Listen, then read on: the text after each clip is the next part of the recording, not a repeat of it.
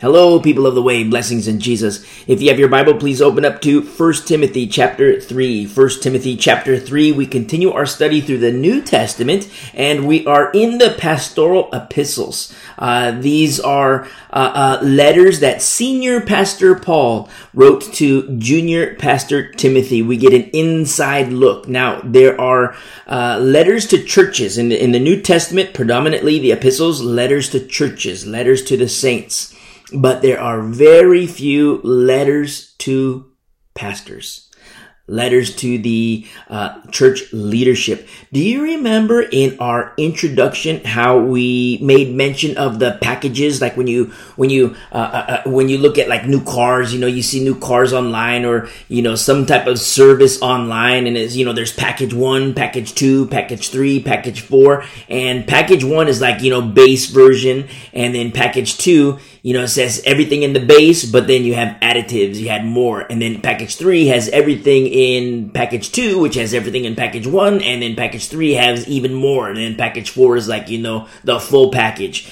It's, that's what we see in these epistles because there is more that the Lord builds upon in his vessels that he uses.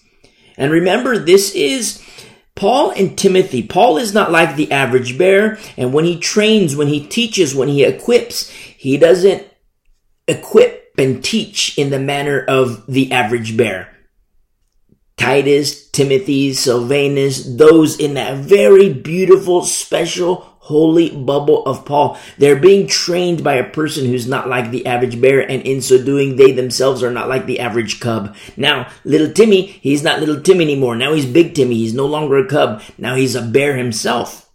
And remember, this is order that is being restored in the churches. And so we have to make these distinctions because I mean, of all the pastors there are, remember when we studied uh, the Corinthian letters and Paul says you have 10,000 teachers, but one father. And he's speaking of himself, a spiritual father. It's so powerful. So you take that, he says you have 10,000, but then he uses himself too. So a total of 10,001. Look, you know, when we put things in perspective, that's pretty hardcore because of, I mean, if you were to take 10,001 people,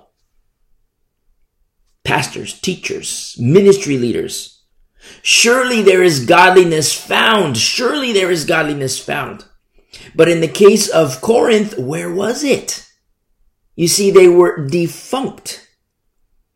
People who had the title of pastor, people who had the title of elder, people who had the title of bishop and deacon, but when you look at the fruit of Corinth, when you see what was going on inside Corinth, what was happening? Where, where, were the men? Where were the men to prevent certain things from happening? I'll tell you, they were defunct. Little boys. They think they're men, but they're not men. They think they're warriors, but they're not warriors. They got the big arms, the big hairy chest, the big muscles. They got, you know, they got the deep voice, but they're just little little boys, little babies, because they were compromised, the defunct.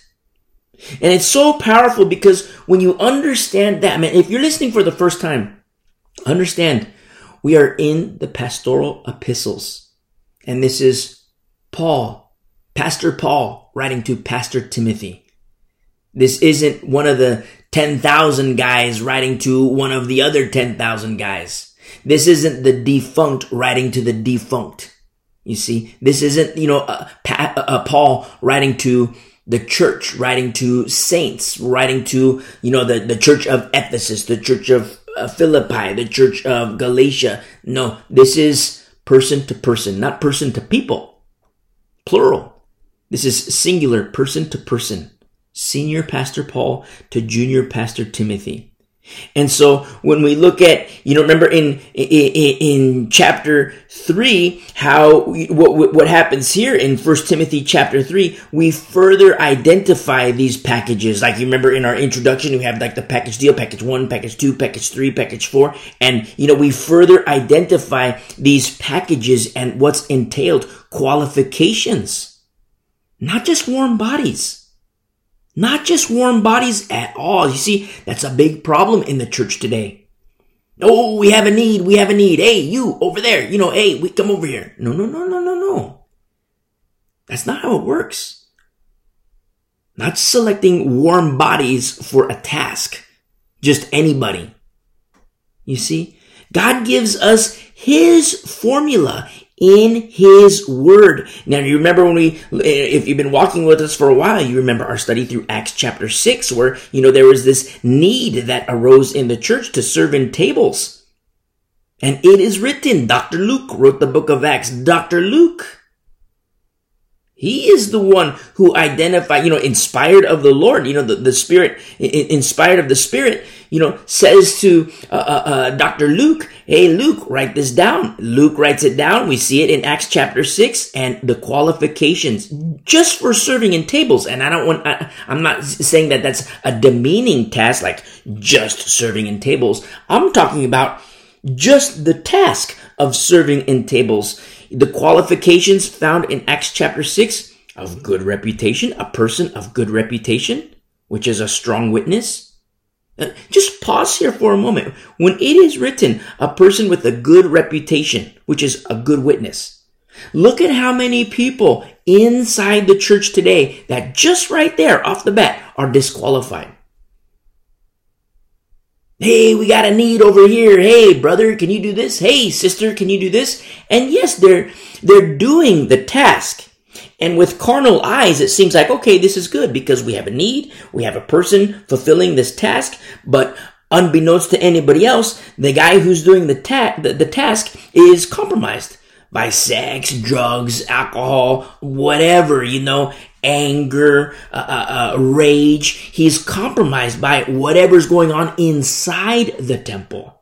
So carnally speaking, yes, the task is being performed. The task is being done. We got a need in the church and it's being done carnally.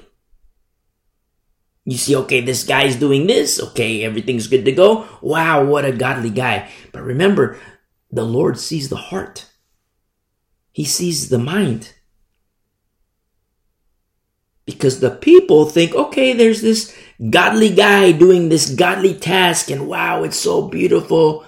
But then at the same time, it's like, okay, he's a sex head. He's beating on his wife. He's cheating on his wife. He go to the, goes to the strippers. He goes to the casinos. He goes to the prostitutes. He does the Buddha. He does Mary. He worships Mary. He does the occult. He does the Ouija boards. He does all kinds of different things. Nobody knows except the Lord. The Lord knows.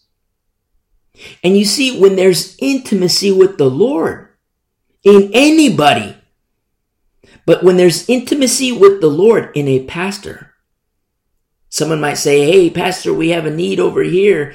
Let's choose this guy. And the pastor, whoever it is that has intimacy with the Lord, you know, it's, I hate to say this. It breaks my heart to say this because it should be the pastor who himself meets the biblical qualifications. But in these last days where there is a famine of the word of God, which says a lot of the pastors. In a bad way. When I say it says a lot of the pastors, I mean in a bad way. What in the world are they teaching? It should be the pastor who can identify. It should be the elders who can identify. Why? Because we have outlined here the package deal. Package one, package two, package three, package four. When you have the full package in a pastor, these are men, men, men, men who can identify. No, not that guy. No, not him. These are men who can identify, wow, this is a godly guy, but all of a sudden he's turning into a wolf. Okay, now it's dealt with accordingly. That situation, that particular person is dealt with accordingly. And, according to scripture, I don't mean, you know, you know, he's dealt with, let's take him out back. No, I mean, he's dealt with according to the word of God. You see, good reputation, a good witness. You see? And remember, that's just serving in tables. And I don't mean that's just serving in tables like that's a demeaning task. I mean, it's only for the task of serving in tables. We haven't even got into like pastoral ministry, you know, uh, any type of overseer ministry. We haven't even gotten there. This is just for serving in tables and we're at the good reputation. It's like already look who's disqualified in the church today. But in Acts chapter 6, it goes on even further, and Dr. Luke writes, inspired of the Spirit, someone of good reputation, which is a good witness, full of the Holy Spirit. Whoa. Remember, it is possible to believe in Jesus Christ without the Holy Spirit. Listen to our study through Acts chapter 8. You see? Wisdom, and in the case of Stephen, he was also full of faith. And this just to serve in tables. That's just to serve in tables. This isn't even pastoral ministry. This isn't even ministry as elder. This isn't even deacon, bishop. No, this, this is serving in tables and not to demean. If, you, if you're in the church and you're serving in the church in a, you know, serving in tables capacity or something similar, it's not to demean and say like, oh, you know, you're just, you're just, you know, doing that menial task. Oh, you're not. No, it's nothing like that at all. Look, I mean, when you read about Stephen serving in tables, look how beautiful Stephen is. Look at how beautiful Philip is. I don't say, you know, oh, just serving in tables like it's a menial thing. No, it's, there's no small thing. When the, when the Lord is at work, Whatever it is, it is no small thing. It's a big deal. I don't care who you are. Male, female, young, old, it is no small thing when the Lord is at work. Now, I say I don't care who you are, male, female, but when we get into pastoral ministry, overseer ministry, uh, uh, uh, as in the capacity of elder or pastor, always, always, always, always male. Always. Always male. Now, if you're female and you're listening for the first time, listen to our study in chapter 2. Because I wish, I wish, I wish, I wish I can take all the women in the faith and just pour my heart and soul out to you. Because I look at the men today and, you know, I, am almost at the point where I'm like done with the men. I, you know, it's, it's just, I hate to say that. I hate to say that, but you know what? I call it like I see it. I see the highest concentration of warriors among women. Among men, little babies, little boys. They might have the big muscles, the deep voice. They might have, you know, the, the hairy chest and the big muscles, but they're little boys. Because they do not understand either willfully or even woefully. But I don't blame them. I mean, to a certain degree, I do. To a lesser degree, you know who I blame? To the higher degree? The pastor. The pastor. Who in the world is teaching this guy? Who in the world is teaching that guy? Who in the world are teaching these men? Who in the world is standing at the pulpit professing to be wise and teaching foolishness. And when I say teaching foolishness, there's, there's multiple avenues of that. Foolishness while being compromised through bad witness, foolishness, not having the Holy Spirit, foolishness by just, you know, straight up being dumb, being an idiotes. You know, you know, people get mad at me, you know, oh, don't say dumb, don't say dumb. Okay, I'll say, I won't say that anymore. I'll say it like Paul an idiot. Okay, at the pulpit. Yes. The Bible, you know, translates in Greek, idiotes, where we get the word idiot. Idiotes is without understanding. Why in the world is this guy at the pulpit? Oh, but he's got his degree. He's got his, he went to seminary. He did this. That's nice. What is he teaching? And not just what is he teaching. Remember these qualifiers, it's open to scrutiny. How is he compromised? Is, is he compromised with the sex, with the drugs, with the alcohol? Does he stand at the pulpit on Sunday, but then, you know, the previous night or the previous two nights, he's at the strip clubs? He's going to the casinos? You see pastors who, you know, oh, you know, we're going to go on a mission trip. Oh, we're godly men. We're going to go on a mission trip. And, you know, all you guys are going to join us in a week. Uh, or, you know, all you guys are to join. We're to go there, you know, next week, but, you know, you're to come two weeks after. And that, that whole week prior, we're to just, you know, work out the logistics. We're to make sure everything's kosher. You know, we got room and board, we got food, and we're to organize all these things. A couple days, the pastors, the so, I'm doing my air quotes, the so-called godly men they go off the grid. Where are these guys? Where are these guys? Then you have a husband and wife team that flies down to the third world, husband and wife team that flies down to wherever, you know, supposedly these godly men are doing these godly things. The husband and wife, they find the pastors and they're doing all kinds of sexual, disgusting things. The sex, the drugs, the alcohol, just it's utter stupidity. Now, it, it, oh, but they repented, they repented. No, because they were caught. Because they were caught.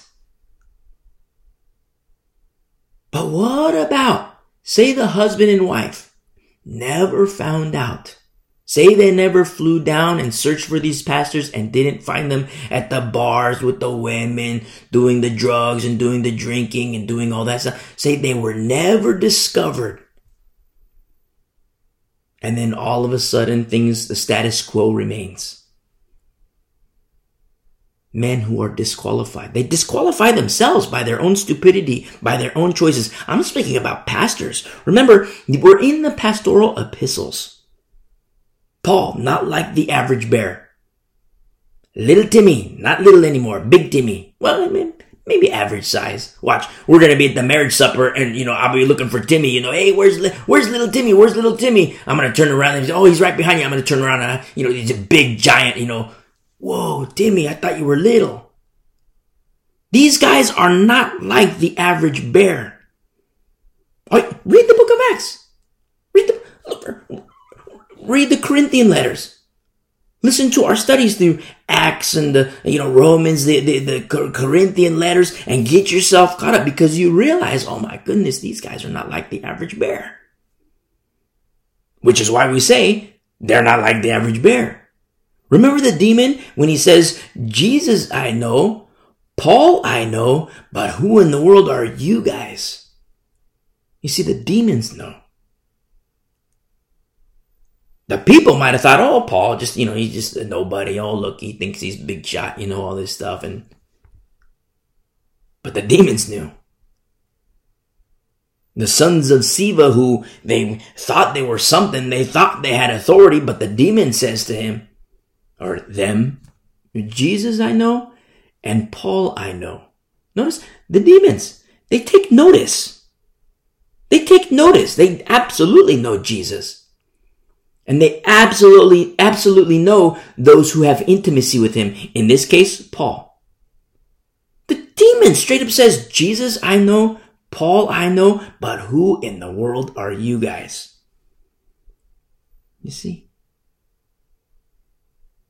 And they lost. They, going into a spiritual fight and they lost. It's powerful. Now we see just in serving in tables, the qualifications to serve in tables is heavy. Now there's more added in ministry when you know that you see like in serving in tables, you know, uh, you you oversee things and functions. But as a person grows and matures and uh, uh, uh, moves on to deeper ministries, instead of overseeing things and functions, now you oversee saints. That's when we get into pastors and elders. And it's no small thing. Now we have these qualifiers, but at the same time, remember the package deal, package one, package two, package three, package four. Package one is like, you know, base model. Package four is like the full package. That is like, you know, like this guy is not the average bear. This guy is the full package. It's always, always, always not just package four. package one, two, three, four, and you know, serving in tables. It's always, always, always, always, always, always within the confines of sound doctrine. Always. Always within the confines of sound doctrine. It sounds, you know, I don't like saying the confines of sound doctrine, but in one sense, I do. Because it sounds like, well, then the confines, it's like, whoa, am I trapped? Okay, we'll say within the within the fence of sound doctrine, within the border of sound doctrine, which is still confinement. And I remember, you know, when I was a young believer, you know, probably like 25 years ago, I'm a young believer and I was lukewarm to my shame. I don't say this like, oh, look, I was lukewarm. I don't say that boastfully or pridefully. I say that with an abundance of shame because I was lukewarm and I was bummed out. I was like, man, if I, if I get hardcore with the Lord, that means I'm not going to be able to do this and this and this and this anymore. And I was bummed out. But today, yeah, I didn't like that confinement. Oh, I don't want, I don't like this confinement of the word of God. I don't like this confinement because I, am not free to do this. I'm not free to do that. I'm not free to do this. And I didn't like, you know, it, it, to, to think about the confinement of sound doctrine. It's like, ugh, the, the, the more carnal I was 25 years ago, I just didn't like it. But today, when I think about the confines of sound doctrine, I love it so much. Why? Because it's safe. It's safe. I mean, among other things too, but you know, it's safe. It's where the still waters are. It's where the green pastures are. There is safety in sound doctrine. And not just for the sake of safety. But remember, the word became flesh. The word became flesh. And Jesus says, you know, when his disciples ask him, what's the sign of your coming? He says there will be many Christs propagated by many false teachers. Many Christs. I don't want many Christs. I want the one. Always, always, always within the confines of sound doctrine. I mean, not to sound heretical in saying this, but beautiful, beautiful Stephen. I'm so in love with beautiful Stephen. And Stephen was a good, he had a good witness, good, good reputation, good witness, full of the Holy Spirit and full of faith. But if his doctrine was out of whack, he would disqualify himself. Not to, not to suggest that I'm introducing anything heretical, but I'm just giving the example. If his doctrine was out of whack, sorry, Stephen, you can't serve in tables. Ministry is always within the confines of sound doctrine. Otherwise, it is subject to the law. The law. Always within the confines of sound doctrine. Otherwise, it is subject to the law. You say, well, that's pretty heavy. Absolutely, 100% it's heavy. Do you remember in chapter 1, verse 10? Any other, remember, the law is not for a righteous person. And, you know, Paul lists, remember, this is senior pastor Paul writing a letter to junior pastor Timothy. Pastor to pastor, one on one.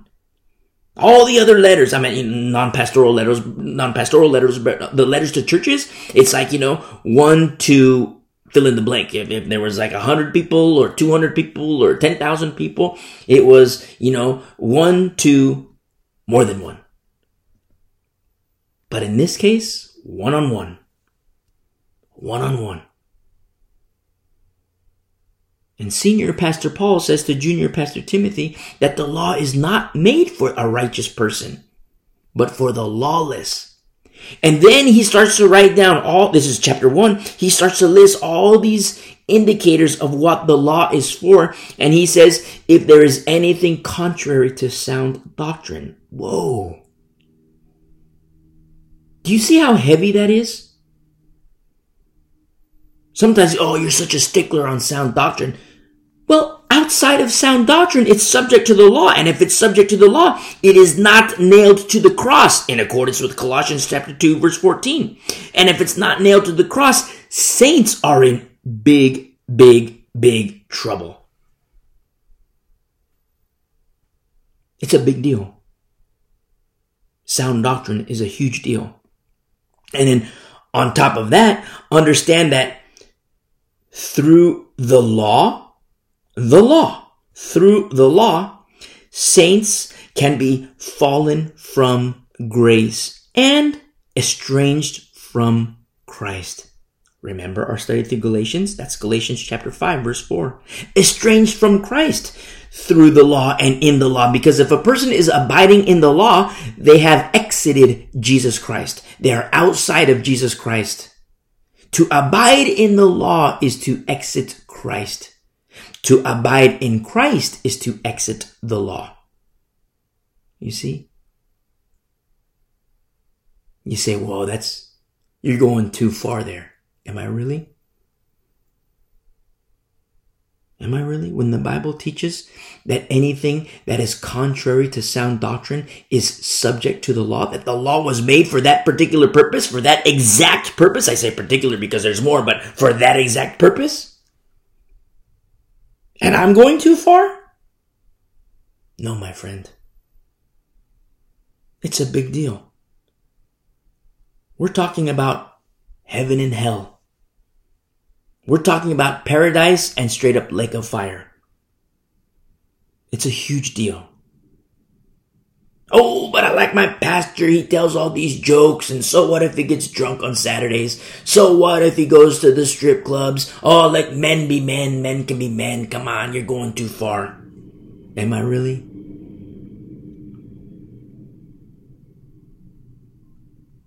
We have qualifiers. Qualifications.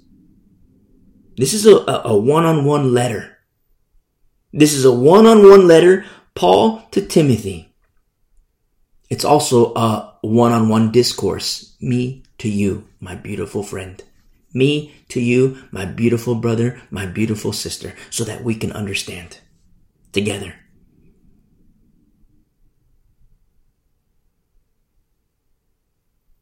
You see? It is entirely possible for saints to deteriorate in faith because the law is not of faith. Galatians chapter 3 verse 12, we covered this. Because remember, anything contrary to sound doctrine, that's what the law is for.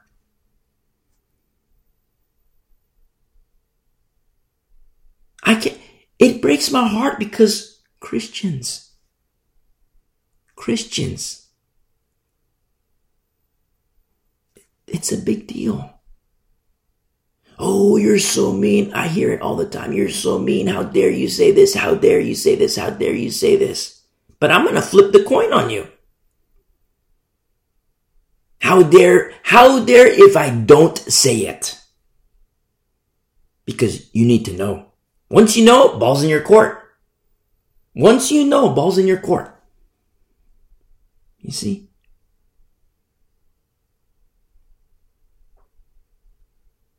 Remember, in the law is death. That's Romans 7. We studied these things. Romans 7, verse 10 through 11. In the law is death.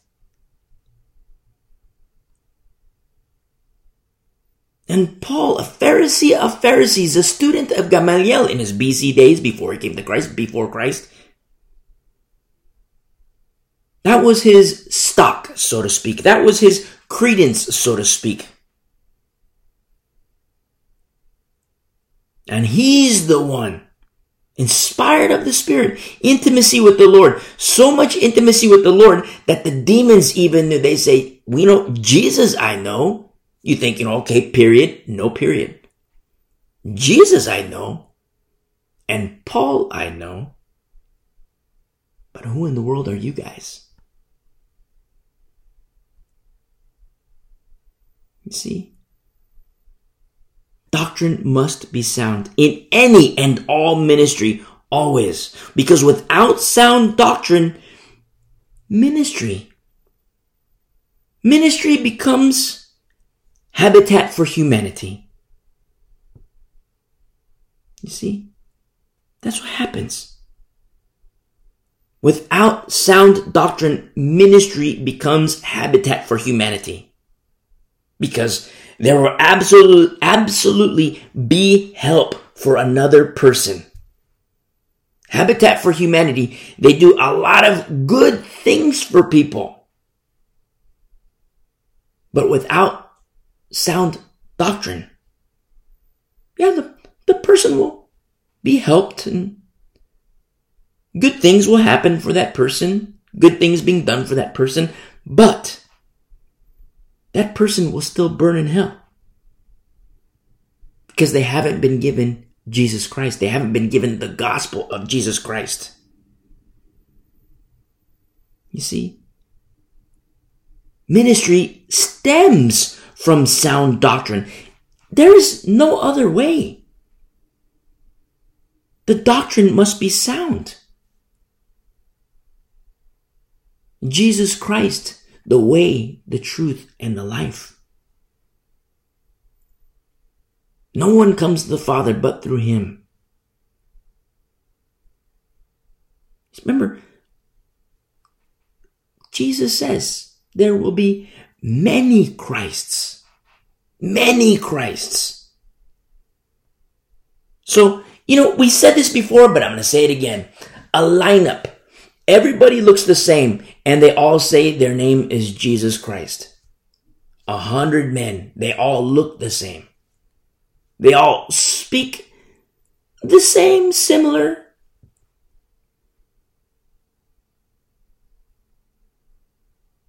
How will you know the real one? The one to worship, the one to adore, the one to praise. How will you know? They have the same tone of voice. They all look exactly the same. They all dress exactly the same. They're like a hundred identical twins. I, I can't say twins, but I don't know what the word is for hundreds, but you know, but identical hundred people. They all look, how will you know whom to worship and praise and glorify and honor? How will you know? Because in that midst of a hundred, with one, it's beautiful to worship. With 99, it is evil and demonic and satanic to worship. You see? The Bible says his word is above his name. That's how we know sound doctrine. That's how we know. You see? In 1 Timothy chapter 3, the very chapter that we're looking at today, we're going to look at more to these qualifiers. Remember the package deal, package 1, package 2, package 3, package 4? There's a lot of men that are pastors who are not even package one. There are a lot of men who are standing at the pulpit. They're like barely package two. There are some who they can't even touch these packages. They they shouldn't even be serving in tables. Because remember, the Bible says that even shepherds can become wolves. And the Bible indicates that there are wolf, the, the, the increase of wolves and hirelings and servants of Satan in the last days who present themselves as ministers of righteousness. It's a big deal, my friend. Remember, this is a one on one letter. This is not like the average bear Paul to not like the average bear Timothy. Timothy is serving as overseer, pastor capacity, and he's ensuring order in the fellowships. This is a one on one letter. It's very interesting when you read the epistles, Paul's writings, how he speaks to the saints. He doesn't speak to the saints in the same manner that he speaks to the pastors. Because he knows who he's speaking to. He knows that he's speaking to the package deal people. He knows that he's the full package and he's speaking to his, uh, his spiritual children, Timothy and Titus. He knows that they're the full package as well. You see?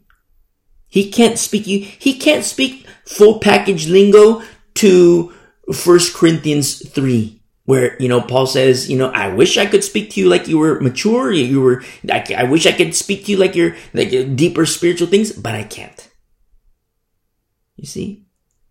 When you consider the depth of knowledge of Paul, which is a gift of the Spirit, but you consider the depth of knowledge and Paul is the one who says the Corinthian saints, I, I, I, I wish I could speak to you deeper things, but I cannot because you're still babes.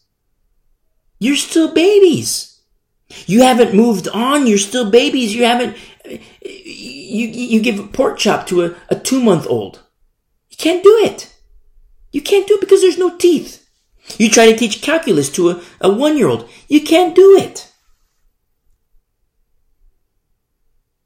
Paul is full package. He knows he's speaking to full package Timothy, full package Titus. In verse 2, we see uh, bishops here, which is, you know, in the Greek, episkopos, where, you know, it's overseer, but, you know, where we get the, the word episcopal, like episcopal church. You know, like kind of like, you know, the, the, the overseers, identifying the overseers. But that's what it means, episkopos, it's a bishop. And then in verse 8, we see deacon, diakonos in the Greek, which is, you know, in ministry as, as teacher. Now remember, Phoebe was a deacon. She's female. Romans 16, remember Phoebe? She was a deacon. Female inclusion for deacons. Now, sometimes females, they say, well, look cool because, you know, uh, here in First Timothy 3, you know, uh, verse 8, we have deacon and, you know, Romans 16, we see Phoebe. So, okay, Females can be pastors too. Hold the phone there, sister. Remember in chapter 2, what we just studied last week, 1 Timothy chapter 2? A woman cannot teach or have authority over a man. In the pastor capacity, the pastor teaches and absolutely has authority over a man. You see? A pastor teaches and has authority over the saints. Now, when I say that, if you're listening for the first time and you're like, "What? I don't want to. Ha- I don't want anybody to have authority over me." Listen. The formula, formula, formula. It must be right. Most pastors, I don't want them to have authority over anybody because they're fools. A lot of idiotes at the pulpit. Most pastors. Now, when you listen to our introduction, we get into doctrine. We talk about, you know, the uh, uh, uh, uh, uh um, the money preachers, Calvinists, Reformed theology, uh, name it and claim it. You know, disqualified, disqualified because no sound doctrine. You see, now if you're reformed, I love you. If you're Calvinist, I love you. If you're, you know, the name it and claim it, if you're charismatic, you know, I love you. But if you're reformed or Calvinist, listen to our study through Romans 7, 8, 9, 10, and 11, and then also a message called Do Not Take the Mark of the Beast, because what's happening, you have more Calvinist and Reformed teachers, they're pastors, you know, I'm doing my air quotes, pastors, they're starting to teach that it's okay to take the mark of the beast when the Bible says never take the mark of the beast. Now, if you're uh, a Pentecostal or uh, uh, charismatic, I love you. Listen to our study through uh, 1 Corinthians 12, 13, and 14. You'll hear more and understand more about the moving and gifting of the Holy Spirit. You see? Sometimes, you know, oh, this guy's such a great pastor. This guy's such a great pastor. Well, what's his doctrine? Well, he's the new apostolic reformation. Okay, disqualified. Do not submit to him. Oh, I like this lady. You know, she's New Apostolic Reformation. She's a pastor. Look, look formula is wrong. Don't submit to her. Do not submit yourself to her. You see? Oh, this guy's, you know, he has a study Bible. You know, he's a great expositor of the Bible. People call him America's pastor. Oh, he says, go ahead and take the mark of the beast. You'll still be safe. Wrong. Doctrine doesn't fit. The, what he says doesn't fit. Nothing fits. Disqualified. That's why Brother James says, let not many be teachers.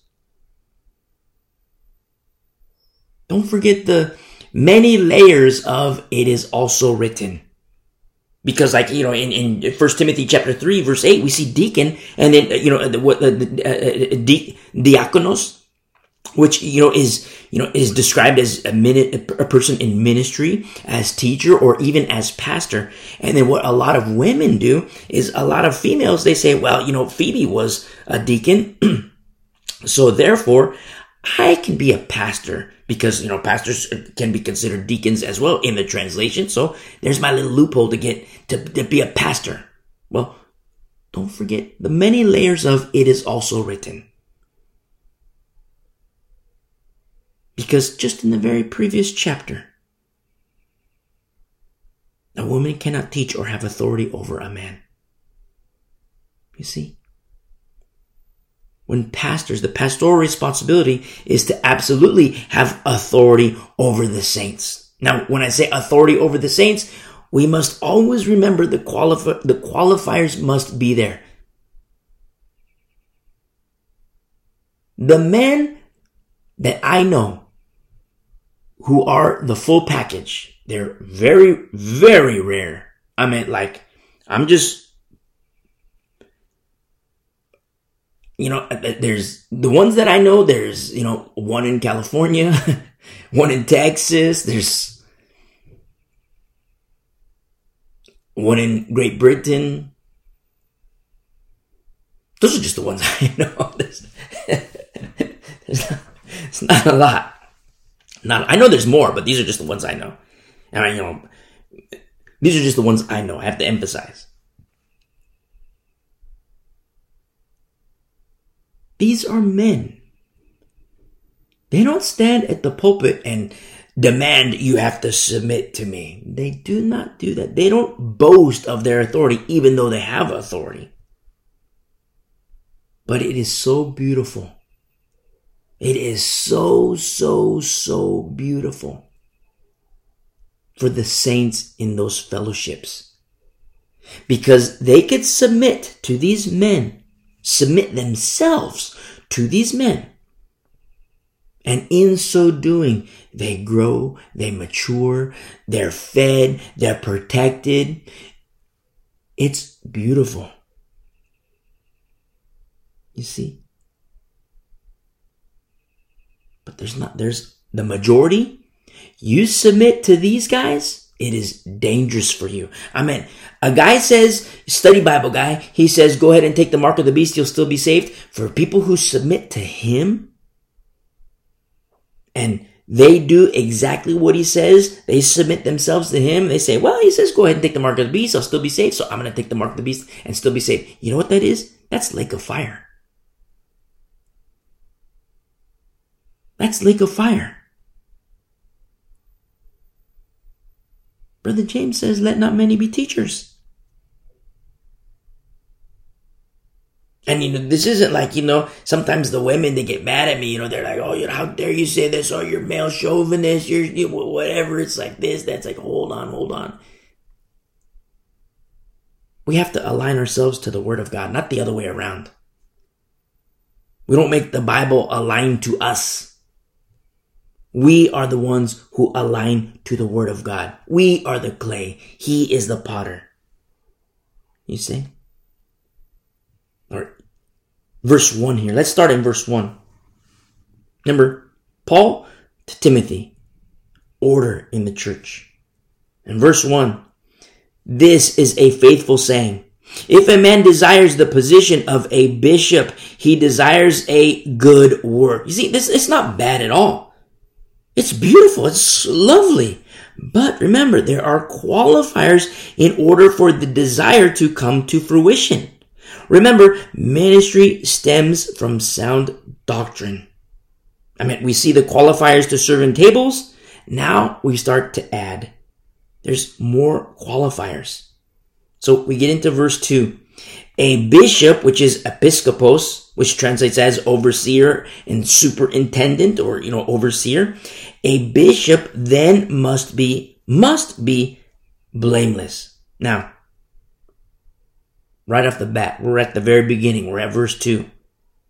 Right off the bat, an overseer must be blameless. And right off the bat, we realize, oh my goodness, the church is in trouble. Oh my goodness, the church is in trouble. Because there are a lot of pastors today who are not blameless. You see? Let's continue. Who must be blameless. The husband of one wife. Oh my goodness, it's just adding on. The church today is in trouble. See, multiple wives doesn't work that way. Multiple wives? Nope, doesn't work that way. Disqualified.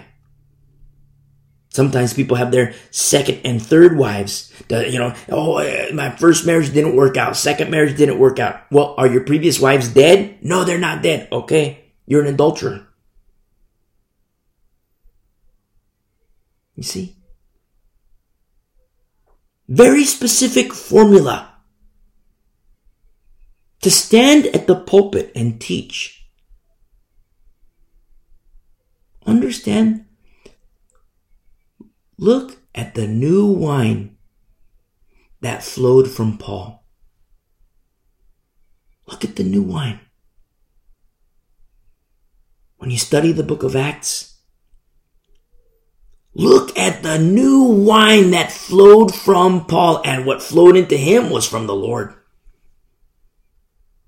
Look at that beautiful, beautiful, beautiful new wine that flowed into Paul and that flowed out of Paul, the outpouring of his heart. Remember when Jesus says, you know, it's not what goes into a man that defiles a man, it's what come it's what comes out of his mouth because what comes out of his mouth is the is what is the outpouring of the heart. Now Jesus was speaking about, you know, that's the what that's the bad stuff, you know, the what you know, it's not what goes into him, the, the man that defiles him, it's what comes out. Because okay, what comes out? In the case of some defiling. In the case of Paul, beautiful, beautiful, beautiful new wine. And when you understand that, you see like, oh my goodness, his heart That is a heart that is intimate with the Lord. That is a heart that is given to the Lord, a mind, a temple that is given to the Lord, intimacy with the Lord. And he's pouring out. That is new wine. Look at the new wine that flows from him. In our study in Acts, the epistles, the letters that we've been reading, look at the new wine that flows from him. Yes, it's beautiful new wine. But does, does that new wine flow from just anybody? The answer is no. It flowed from Timothy. It flowed from Silvanus. It flowed from Titus. It flowed from Peter. It flowed from John. It flowed from James. But does it flow from just anybody? I mean, you remember when there was the hullabaloo in Jerusalem, the stir up in, in, in, Jerusalem, how the Pharisees who became Christians, they took it upon themselves to mandate. And they say, okay, Christians, if you want to be hardcore for Jesus, every male gets circumcised and we have to follow Moses. So they started telling Christians, okay, you got to do this, you got to do this, you got to do this. And then there was the Jerusalem Council. We studied this in the book of Acts. There was the Jerusalem Council. Uh, uh, a room, a, a, a, big room full of overseers, a big room full of pastors and bishops and deacons, decision makers, so to speak. You figure surely they would come to a consensus. And they did. But who were the ones that stood up? Who were the ones that it was no, no small contention with them? It was a big deal for them. Who were the ones that stood up? Because in that room, there were also people who just stayed sitting down. Overseers, bishops, deacons who stayed sitting down. Okay, I have no problem with this. Okay, circumcised men and doing Moses. Okay, I have no beef with this. Paul stands up. Hold the phone, everybody. Barnabas stands up. Hold the phone, everybody. James, Peter, look at who stands up and says no. This is wrong. Look at the ones who stood. In the midst of all these overseers, look at the ones who stood. I'm talking about that new wine. You see? Look at the formula in Paul. Look at the formula in James. Look at the formula in Peter. We continue in verse 2 the husband of one wife, no multiples. You see? Second wife, third wife, the only way that is biblically permissible to have wife number two, wife number three, the only way is if the previous wives have all died. That's the only way. But even at that, you know, if I met a guy like that, I would have a little side conversation with him. We'll just leave it at that. Temperate in verse 2, which is sober and abstaining from wine. That's what temperate translates as. Look at already. I mean, just in serving in tables, people in, in ministry, pastors, elders, bishops, deacons, just for serving in tables, you have ministry leaders that are in trouble today because they're not even the package. Not even package one, definitely not package two, three, or four. You see? Remember, this is a one on one letter. Paul to Timothy. We see after temperate, sober minded, which is self controlled, safe and sound in the mind. Look at how many pastors are in trouble today. Pastors with their dirty minds. Pastors! You think new wine is going to flow from the dirty mind? You think new wine is going to flow from a guy who is not abstaining from wine? You know, literal wine? You think new wine, heavenly new wine, is to flow from the guy who's on his second and third and fourth and fifth wife? And the previous wives are still alive? Irreconcilable differences? The answer is no. New wine doesn't flow from that. new wine from paradise, from the heavenly realm. It flows from very, very, very specific individuals. Men. I'm speaking about pastors. It flows from women too. But speaking about pastors, it flowed from Paul. It flowed from Peter, it flowed from James, John. But then you look at these men. These guys aren't like the average bear. They're different. They're different. They're not thinking about their dirty stuff. They're not thinking about, you know, dirty minds and, you know, if they, if they meet with a female, they're not thinking about like, you know, the dirty things. They're thinking about her soul before the Lord. You see, in service to their master, Jesus Christ, whose word is above his name. That's what sober minded translates as to be self controlled and safe and sound in the mind. a lot of men try to fake it. They got these, you know, stupid smiles. They had this dumb smile on his face, you know, go, oh, you know, God bless you, everybody. They speak very temperate. It's like a show, you know, they're the hypocrites, you know, it's, it's, it's an act.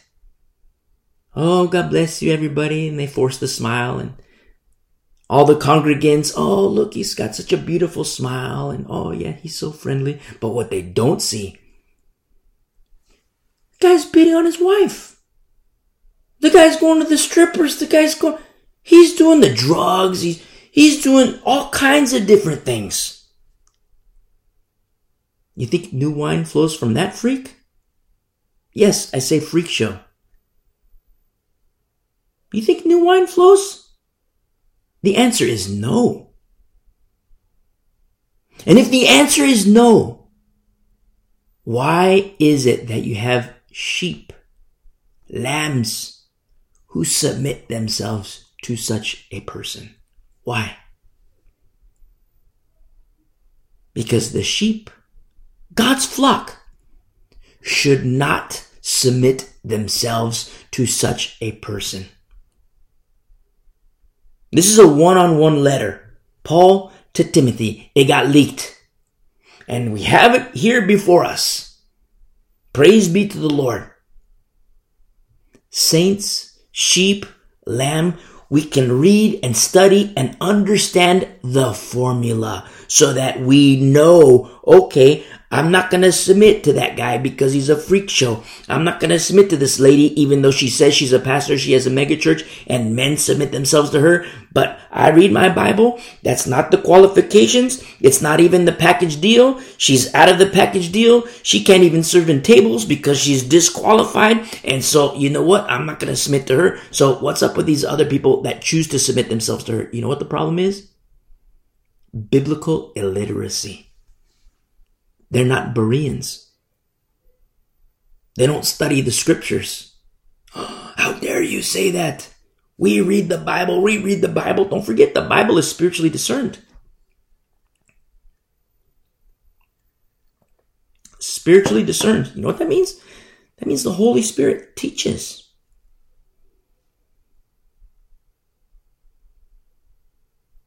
I mean, this is a big deal. I mean, we're not even out of verse 2 yet, and already we see that the church today is in trouble. We see in verse 2, you know, the sober minded, of good behavior, which translates as somebody who is orderly and not disorderly. Hospitable. Hospitable, which translates as friendly, hospitable, and fond of guests, which is absolutely beautiful. But remember, remember, remember, remember, we're not called to be stupid. Be very, very careful of the guilt trippers. We make distinctions. Distinctions must be made between the leaven and the remnant. You see? Because you have guilt trippers today. Oh, you're not hospitable. You're not hospitable. To who? The addict? Remember? Thessalonians covers the addict. You see, we make these distinctions. The guilt trippers, they can say whatever they want.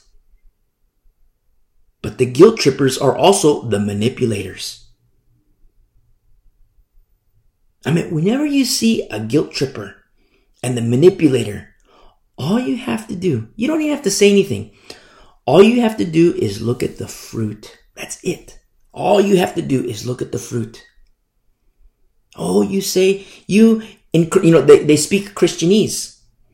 Oh, you know what? I would just encourage you. They, they speak the Christianese. Oh, you know, I would just encourage you, brother. Oh, I would just encourage you, sister. And the Lord put this on my heart. And they explain all these things. And while they're speaking, the, the guilt trippers, manipulators, all you have to do is observe the fruit. Their state, their present state, their past choices, their, you know, do you see wisdom? All you have to do is just observe the fruit. Why they're in the present situation, why they're in that present frame. the framework of their own doing. Be very careful with the guilt trippers. We make the distinction between leaven and remnant. It's very, very important because a lot of times, as a result of the guilt trippers and the manipulators, because, you know, the Bible does say that we're to bear one another's burdens. The Bible does say that we're to be loving towards one another. Absolutely. But in the case of Corinth, before chapter 5, you take a guy inside the church who's having sex with his dad's wife. I mean, just that alone. Paul says it's so gross, not even the non believers do it. And that is happening inside the church. So you take a guy like that who has no brakes on his sexual proclivities, and you take a, 18 year old, say you have a daughter and she's 16 years old. Do you think that those two can get together when he has no brakes on his proclivities of sexual sin, of sexual behavior? And you put him and uh, your 16 year old daughter, you put him and her together? Oh, but look, they're bearing one another's burdens. Oh no, look, you know, we're supposed to love on each other. Yes, absolutely. The Bible does say that. But don't forget, it is also written, separate from the leaven. You see? Oh, but he's in sexual sin. It's habitual sin for him. Remember, the Bible covers habitual sin. You see, and the addict. We studied that in uh, the Thessalonian letter, Second Thessalonians, remember? Because yes, the Bible does say, let's love one another, bear one another's, another, another's burdens. Absolutely. But it is also written, when there is leaven, the remnant must separate from the leaven. And now, within the remnant, look at what you have. You could have former, former, former, former, whatever, together, bearing one another's burdens, loving on, on each other loving one another. But when there's leaven, doesn't work. Now it becomes dangerous. Now it becomes not just a liability, but the wolf is inside the camp. You see? there's a lot of guilt trippers today. But we must understand and make these distinctions. Look at already how the church is in trouble. Now we see here in verse 2, able to teach, which is translated as apt to teach. You see? A lot of times you have people who are at the pulpits who cannot teach. We're not teaching trigonometry, you know. If somebody says, Oh, I'm a good teacher, I'm a good teacher. Okay, go teach trigonometry. Go teach, you know, arithmetic. But when it comes to the Word of God, there's a very specific formula. There's not a specific formula to teach trigonometry. I mean, there is in accordance to the world, but that's the world. Corinth is Corinth, the world is the world. We're talking about holiness. We're talking about righteousness.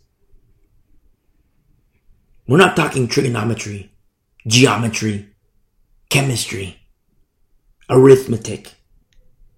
We're talking holiness.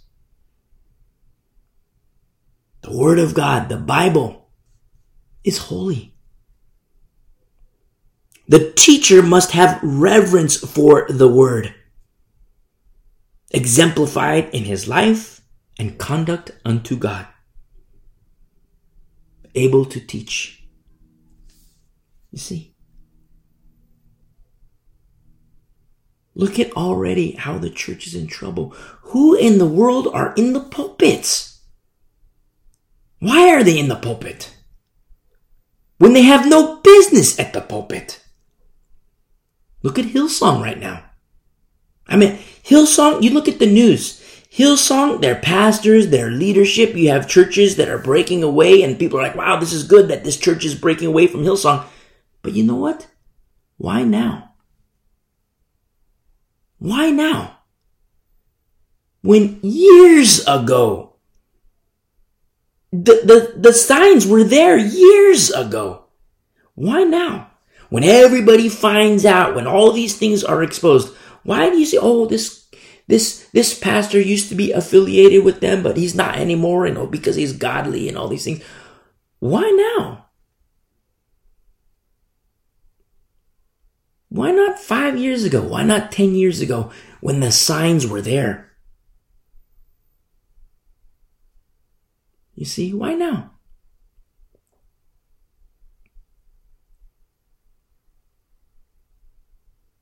It breaks my heart. I remember this is a one-on-one letter. It kills me. It kills me, but it must be fulfilled. Because when you read the prophecies of the last days, the church is going to be a madhouse. The church is going to be crazy. And you look in the church today and what do you see? Straight up crazy town. See? Now let's look at verse 3. Not given to wine. Translate says a toper, which is alcoholic. Alcoholic. Not violent, which is quarrelsome and belligerent. Not greedy for money, which is filthy lucre and dirty money.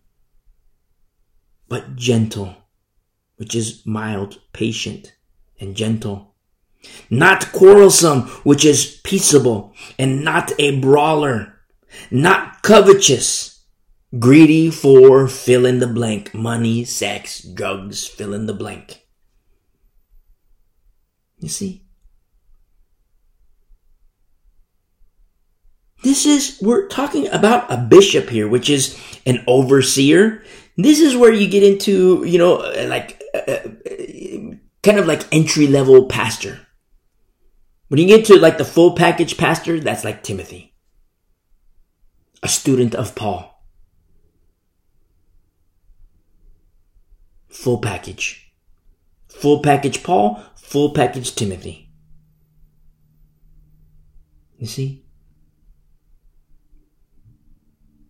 Number 14 years, little Timmy in this holy bubble learning in sponge mode, soaking it in learning from Paul what he spoke, the works of his hands, the steps of his feet, his persecutions, learning.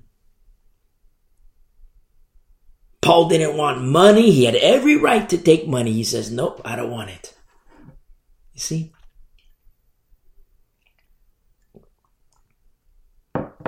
Full package. In verse 4, one who rules his own house well or rules and presides his own house well, having his children in submission with all reverence. You see, this is uh, his children in submission with all reverence. This is reverence, respect, and virtue.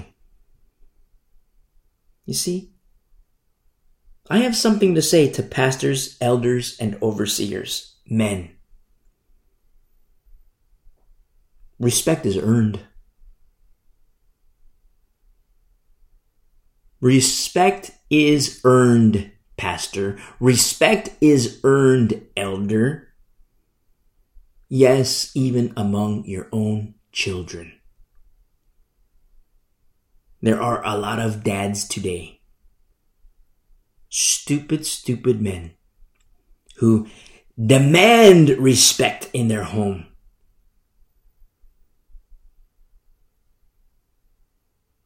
No respect is earned. Don't treat your kids like they're dirt. Don't treat your wife like she's dirt. Because she's not. You want to deal treacherously with your wife? The wife of your youth? Oh, she's my third wife. She's not the wife of my youth. Okay, that's even a bigger problem. You want to deal treacherously with her? The Bible says that the Lord, He doesn't want anything you have to offer. You can cry all you want. You can weep all you want. The Bible says God don't want it. Pastor, oh man. That's what the Bible says. You see? You want to deal treacherously with the wife of your youth and go to the strippers, go to the prostitutes? Regarding iniquity in your heart, the Bible says, the Lord, I don't want to hear it. That's what the Lord says. I don't want to hear it. I'm not going to hear your prayers. Because the Lord is witness. He sees. The church, co-pastors, elders, parishioners, they don't see. But the Lord sees. And those who have intimacy with the Lord, the Holy Spirit says, hey, watch out for this guy. The Holy Spirit says, hey, run away from this guy. You know, all these people want to go and go to this church and oh, he's such a godly man. But the Holy Spirit says, no, stay away from this guy. He's poison. He's not, he's a wolf. You see? You can't demand respect in your home. Pastors, you cannot demand respect. Respect is earned. Because many men today demand respect for things that are unrespectable. You know what happens? The kids become confused. Remember, the Lord is not the author of confusion. And confused kids have a big foothold that's ready and waiting for Satan. And you know what he does? He exploits. Then you have kids that are depre- they have depre- clinical depression, bipolar kids, and it breaks my heart. Good job, parents. Good job, parents. You failed. Good job, dad. You failed. Good job, pastor. You failed. And you forgot the millstone.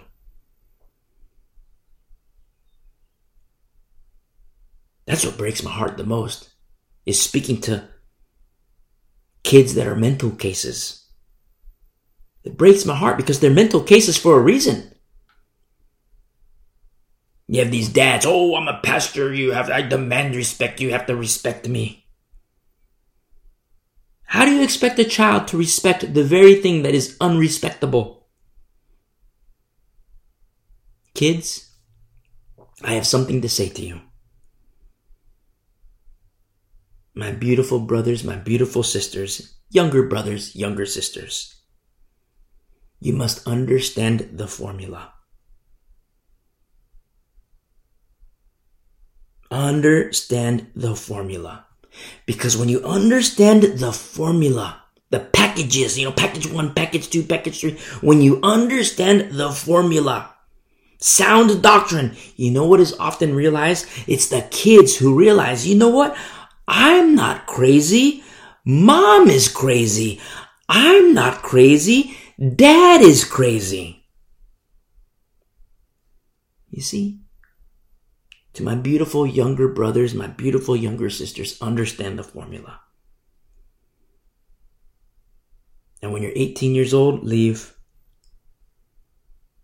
You know, if if you if you could rent an apartment at age 15, I would say, you know, at age 15, leave.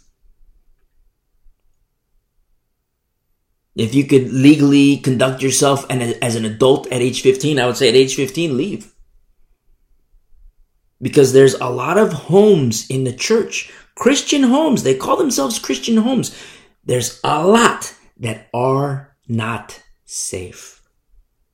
Pastors aren't excluded. There are a lot of Christian homes and the head is a pastor. The male is the pastor, the husband, the father figure. He's a pastor and it is not safe in the home.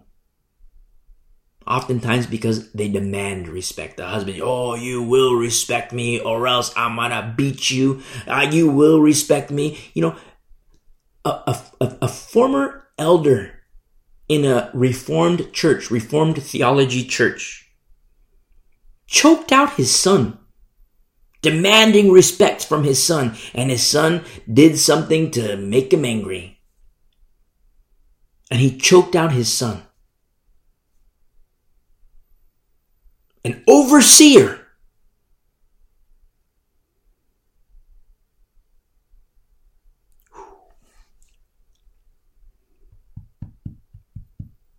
I gotta be careful.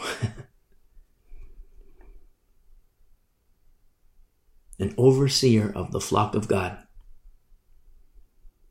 and he's choking out his son. His female kids, his daughters, doing sexual things. You know what the church does? You know what the head pastor does? He covers it all up. Blames the wife.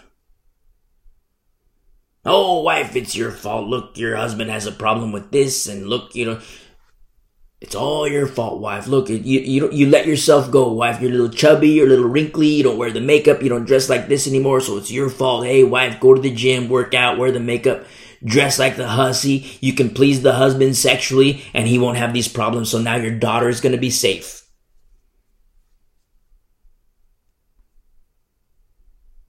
Fools men who have no business at the pulpit. Do not submit yourself to such a person.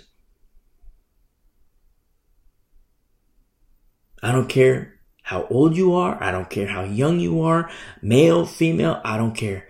Do not submit to such a person.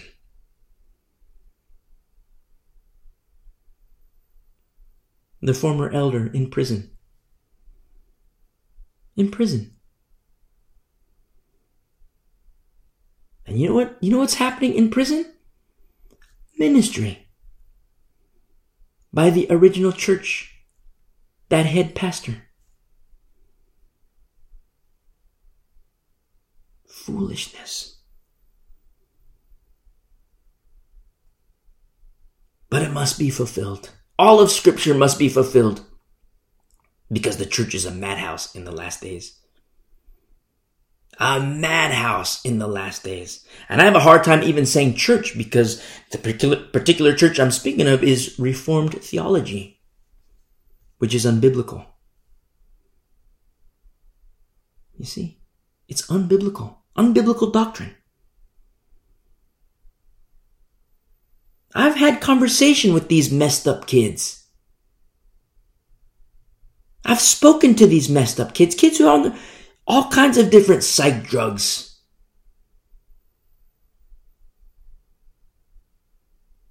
All these inhibitors. And in taking all these drugs, these medications, the doctors just say, hey, take this, take this, take this, take this. Now you look at the kids and they're straight up zombies. Clinical depression, a child. A child bipolar. You know why? I don't blame the child. I blame the stupid, wicked parents who forgot all about the millstone. See?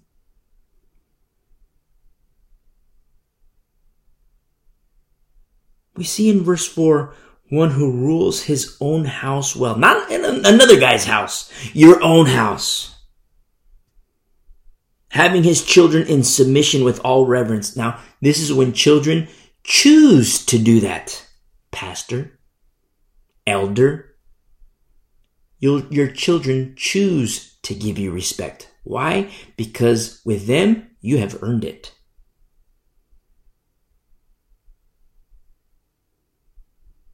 Not for you to demand respect. Look what is written here in verse 5. For if a man does not know, you know, sometimes I come across situations where, you know, forgive me for saying this, but sometimes I come across situations where I have a little beef with Paul. I love him to death. But sometimes I have a little beef with Paul because I wish he put, for if a little boy does not know how to rule his own house, but he put a man. So, you know, I'll, I'll talk that over with him at the marriage supper. If a man does not know how to rule his own house, how? There's another problem. I wish Paul would have put how in the world. But he didn't. He just put how. How will he take care of the church of God? Men, pastors, elders. Not it, you know, scratch that. Scratch that. Men, non-pastors, non-elders, men, under your roof is the training ground for those in the future who are under God's roof. You see? That's the home. Under your roof, men. It's training ground. Sanctuary. I'm not speaking about structure. Oh, the church sanctuary. We have a foyer over here. We have, you know, the restrooms over here. We have the ladies' rooms over here and the men's room. I mean, you know, like ladies' study rooms and the men's study rooms and the nursery over here. And then this is our sanctuary. I'm not talking about carnal, you know, uh, um, architecture. I'm speaking about sanctuary that is spiritual. Sanctuary of heart. Sanctuary of mind, sanctuary of peace inside the home.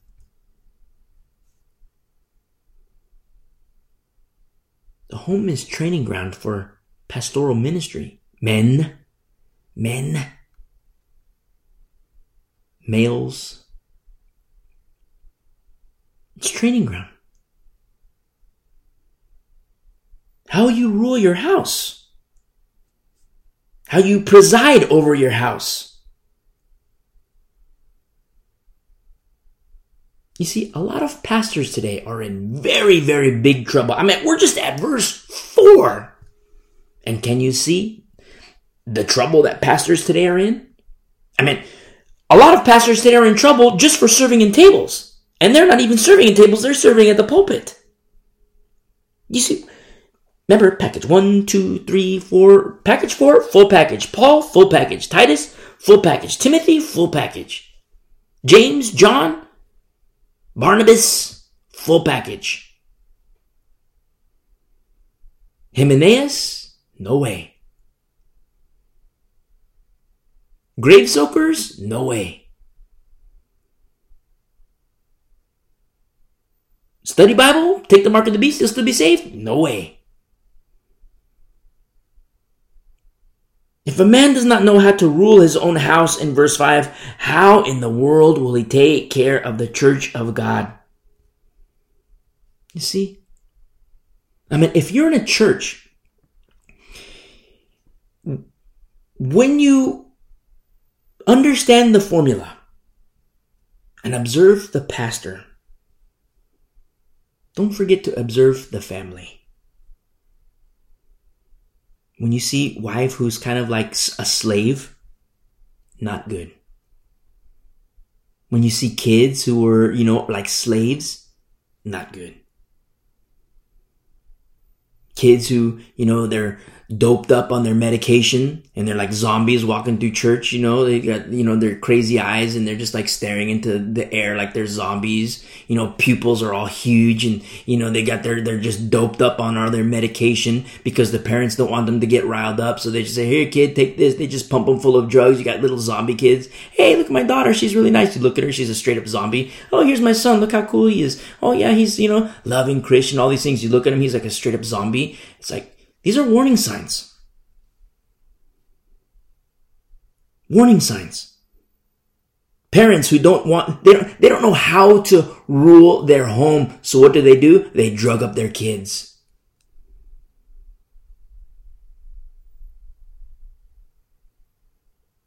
They don't get respect from the kids. Oftentimes, most often, in my experience, it is most often because the behavior of the parents is unrespectable.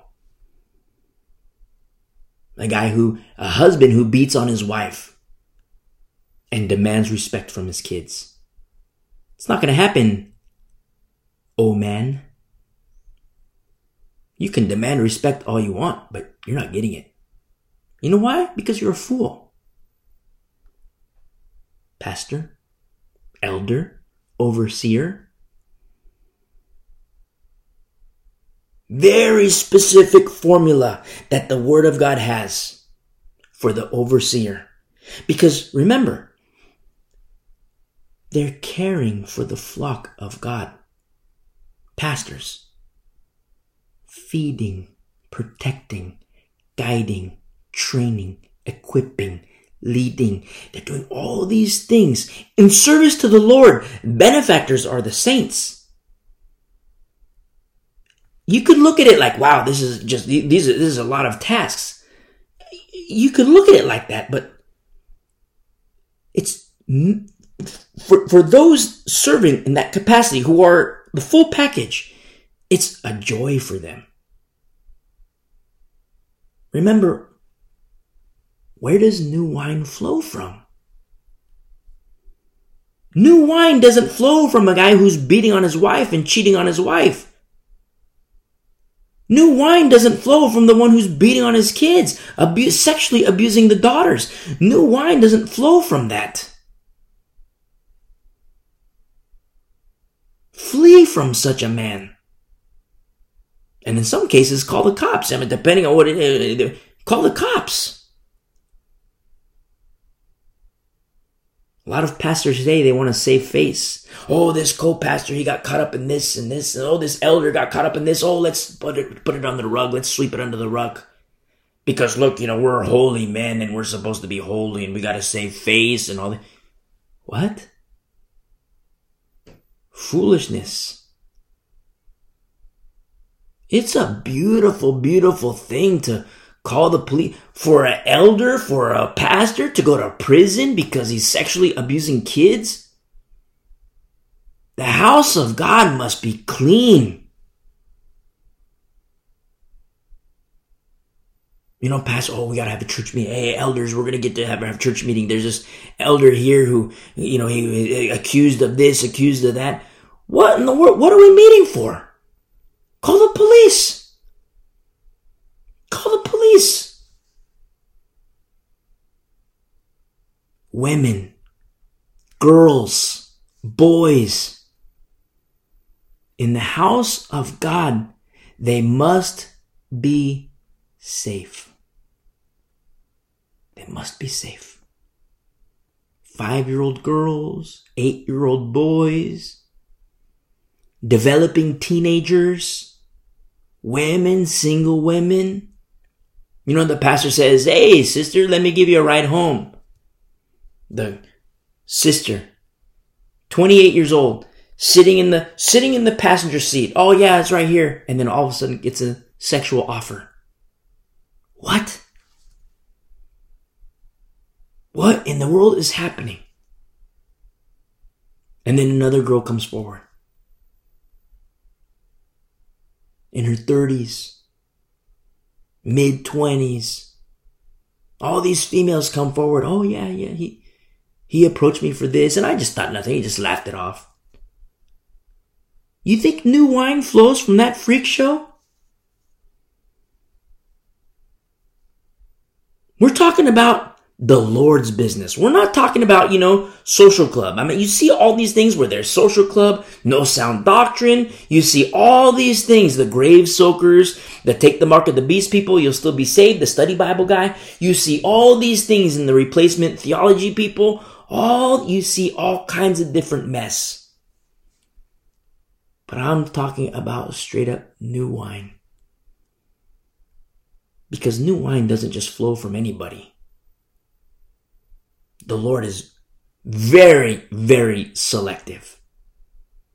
And he doesn't make mistakes. He is very selective. I mean, Caleb and Joshua, remember when you count the census of first generation and you count, you know, uh, uh, uh, uh you do the percentage, it was 0.003. I, I think I'm missing a zero. 0.003 or 0.0003. It might be three zeros. The Lord is very selective. Moses and Joshua, Caleb and Joshua. Remember Phineas with his javelin? You see? The Lord is very particular. That's my guy. Remember Amos? I'm no, I'm no prophet nor the son of the prophet, son of a prophet. You know what the Lord says? Amos, surprise. You're my guy. Look at Mary, beautiful Mary, of all the women. And the Lord says, in your womb.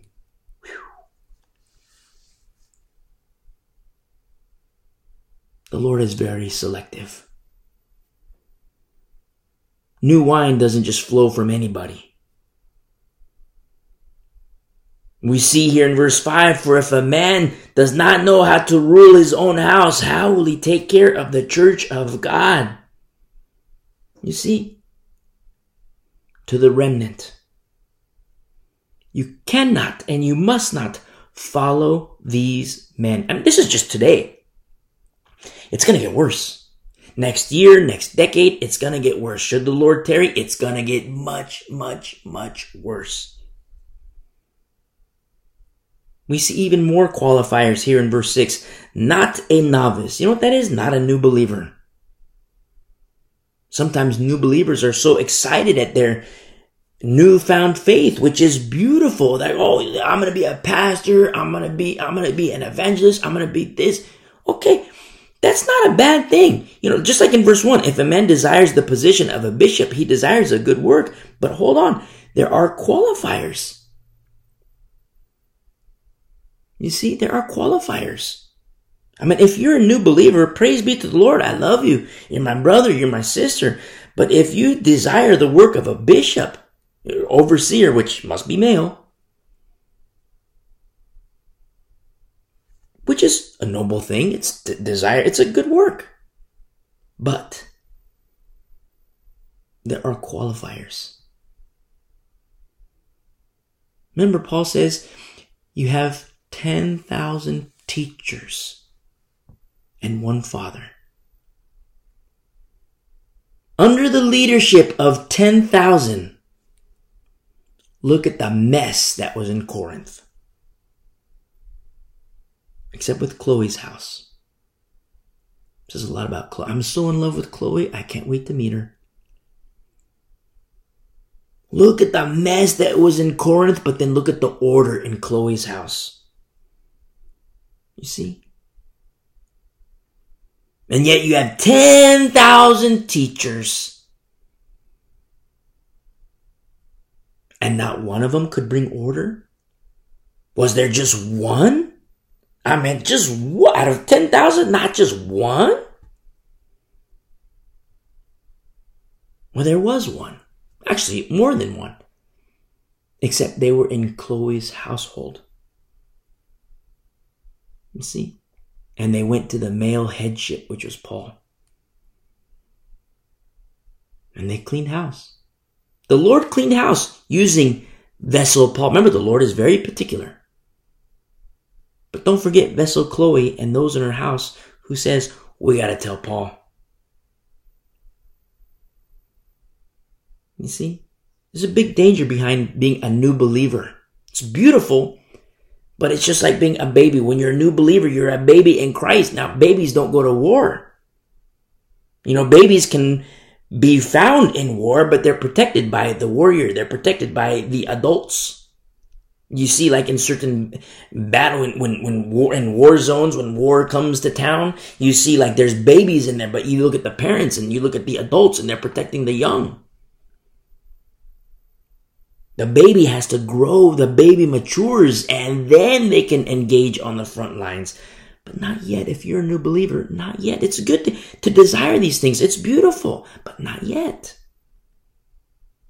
And when you understand formula, you can desire past to be to be a pastor, to be a bishop, to be in an overseer capacity, maybe even as elder. But when you understand formula, you realize that yes, I desire a good work as the Bible says, but I'm not going to learn it from the study Bible guy says take the mark of the beast, you'll still be saved. I'm not going to learn it from the, the, the grave soaker. I'm not going to learn it from the money preachers. I'm not going to learn it from, you know, the name it and claim it. I'm not going to learn it for the replacement theology people. Where am I going to go? Where do I learn it from? You see? Yes, we learn from the Word of God, but don't forget learning by witness, just like Timothy had with Paul.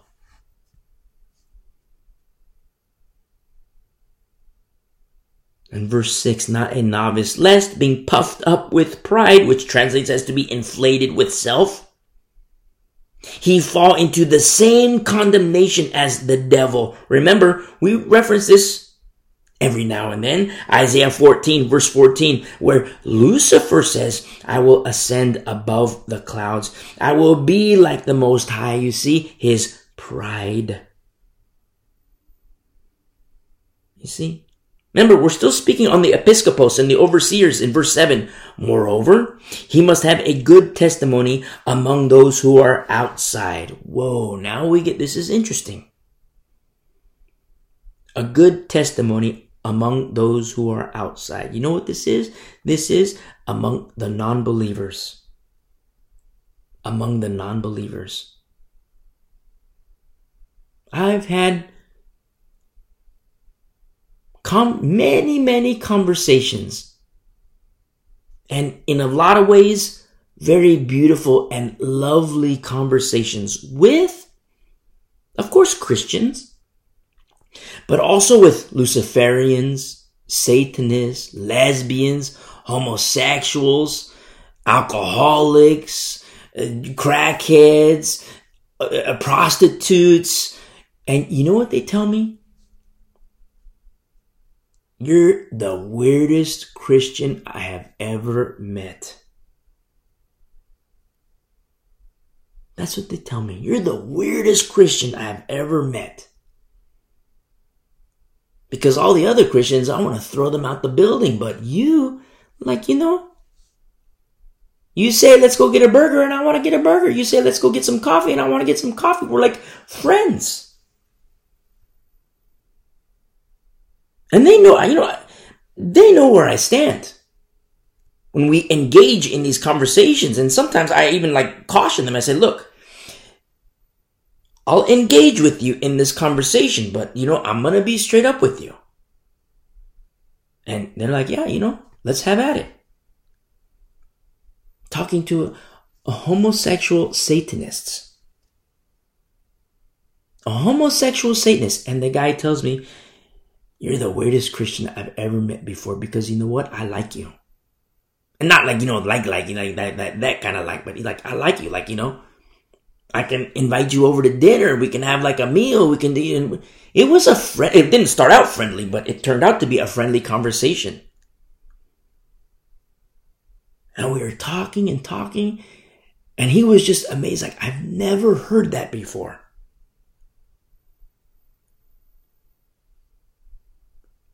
We look at the Bible, look, it's true. Do you remember how last week, you know, I gave the example, you, you and me were liberals, you know, you got the pink hair, I got the blue hair. You know, I'm secure in my masculinity, so I'll take pink. So I got pink, you got blue, okay? You know, last week it was the other way around, but this week, you know, I'm secure in my masculinity. Okay, so I'll, I'll do pink. So I got my pink hair, you got your blue hair. We're like super hardcore liberals and we're walking on the sidewalk and unbeknownst to us, we're on our way to hell. We're gonna burn in hell. That's the future.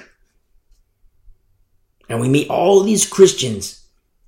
And because of their behavior, because of their carnality and fighting carnally when they should be fighting spiritually, it's abrasive to us. Remember, we're like super liberals and all that's, you know, I'm just talking about hair, but like it, all that's entailed. And we come to the conclusion, oh my goodness, this guy's a jerk, this lady's a jerk, this guy's a jerk, just leave us alone, Christians. You know, we're just gonna eat our chips and our hot dogs and our soda and we're just gonna walk along our merry way and the whole time, unbeknownst to us, we're gonna burn in hell because that's the path that we're on. But then say, for example, you and me, we're walking down, we're super liberals. I got the pink, you got the blue, and we're walking down the sidewalk. And then all of a sudden we meet a peculiar, a pe- peculiar guy, a peculiar gal.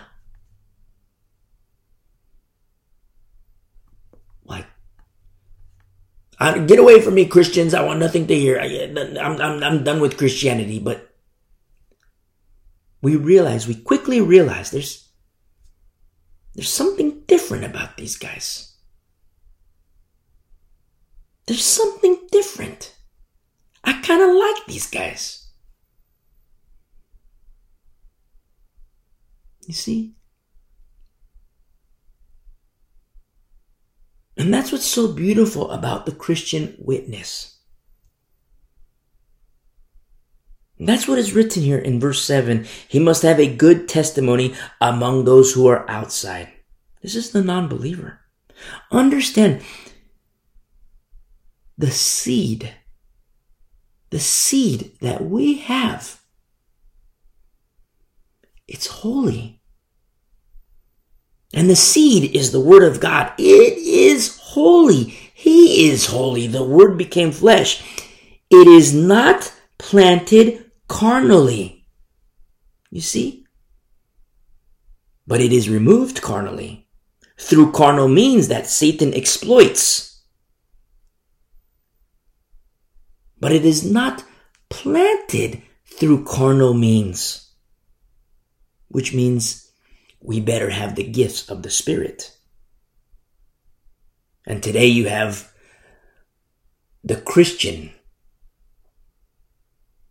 who refuses to believe. I say Christian, but we'll say Chino, you know, Christian in name only. We got the Chinos. Christian in name only. Because they say, well, the Holy Spirit, that was for 2,000 years ago. That's not for today. That was only the book of Acts. Because we don't see it today, therefore it's not, it's, it's it was only for 2,000 years ago. You know why we don't see the gifts of the Spirit like we see in the book of Acts? You know why we don't see that today? Look at the vessel. That's why. Because the Bible outlays for us the formula.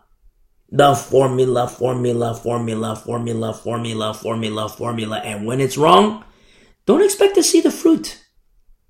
But when it's right, stand by. Put on your seatbelts. You see? To have a good testimony among those who are outside in verse 7, lest he fall into reproach. You see? Reproach is criticism and disapproval from the non believer. That reveals something pretty deep for us. Because sometimes in talking to Christians and even pastors and elders, oh, I'm being persecuted, I'm being persecuted. And I ask the question, well, why, brother? Tell me why you're being persecuted. In the case of a female who's not a pastor or elder, tell me why you're being persecuted, sister. And then they explain and they say, well, I'm being persecuted because of XYZ, 1, 2, 3, ABC. Okay. Now that I understand, let me tell you why you're being what you call persecuted. It's not persecution. But you're being treated this way because you're a straight up jerk. That's why. You're being treated with reproach because you're not above reproach. You're fighting a spiritual fight carnally with carnal weapons. And if you're fighting carnally, it reveals something even deeper. That means the old nature is not dead, brother. The old nature is not dead, sister. What you call persecution, you're receiving that because you're a straight up jerk.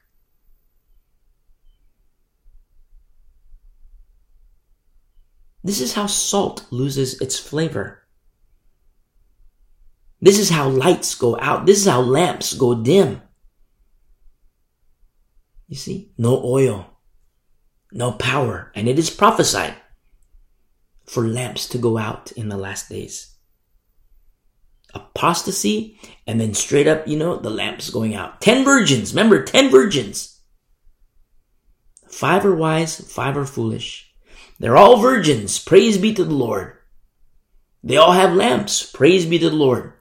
They all have oil. Praise be to the Lord. They all await the bridegroom. Praise be to the Lord. Except the wise ones had oil for their lamps. The foolish ones, they didn't have enough oil and they ran out. You see?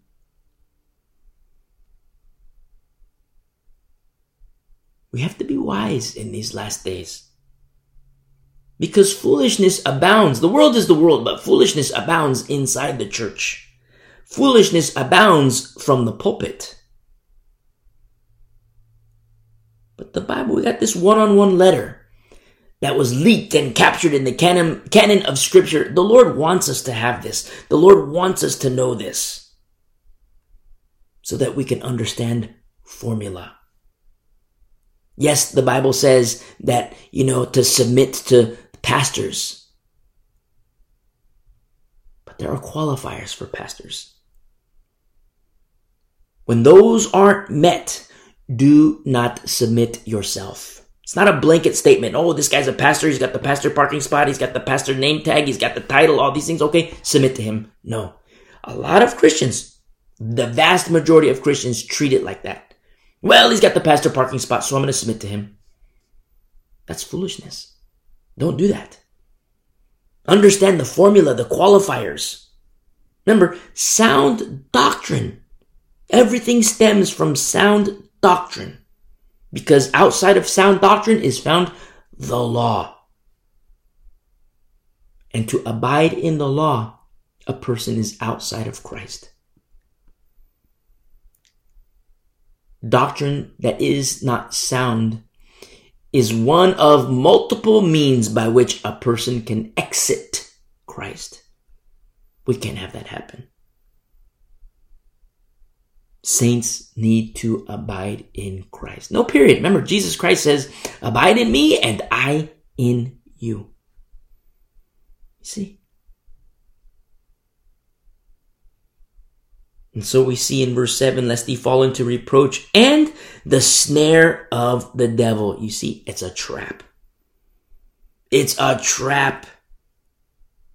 Satan knows which buttons to press. Look at the trap that is before us. And, you know, look at Christians who are fighting a spiritual fight carnally. And they themselves are not above reproach and they fall into reproach and it's a trap. The snare of the devil. Because you have Christians who are fighting carnally. Oh, we're gonna fight you like this, and we're gonna do this, and we're gonna do this. It's all carnal. Oh, we're gonna, you know, fill in the blank. The uh, carnal pastors leading the flock of God into carnality instead of saints. Let's fast. Let's pray. I know that There's evil around us. I know that there's evil around us and our culture is going bad, but you know what, saints? Let's not, you know, let's put our, you know, no, no carnal weapons, no carnal means. We're not gonna like, you know, go out and beat people, go out and arrest people, take them to court and do all these things. You know what, saints? Let's fast. Let's pray. Let's pray all night. Let's meet here. We're going to meet here and we're just going to pray, pray, pray, pray, pray to the break of dawn.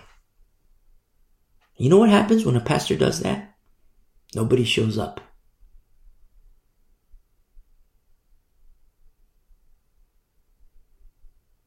It's, it's self-inflicted. Satan knows what he's doing. He knows which buttons to press. And when you read the prophecies of the last days, persecution of the saints, it breaks my heart to say this. It, I don't want to say it, but I'm going to say it.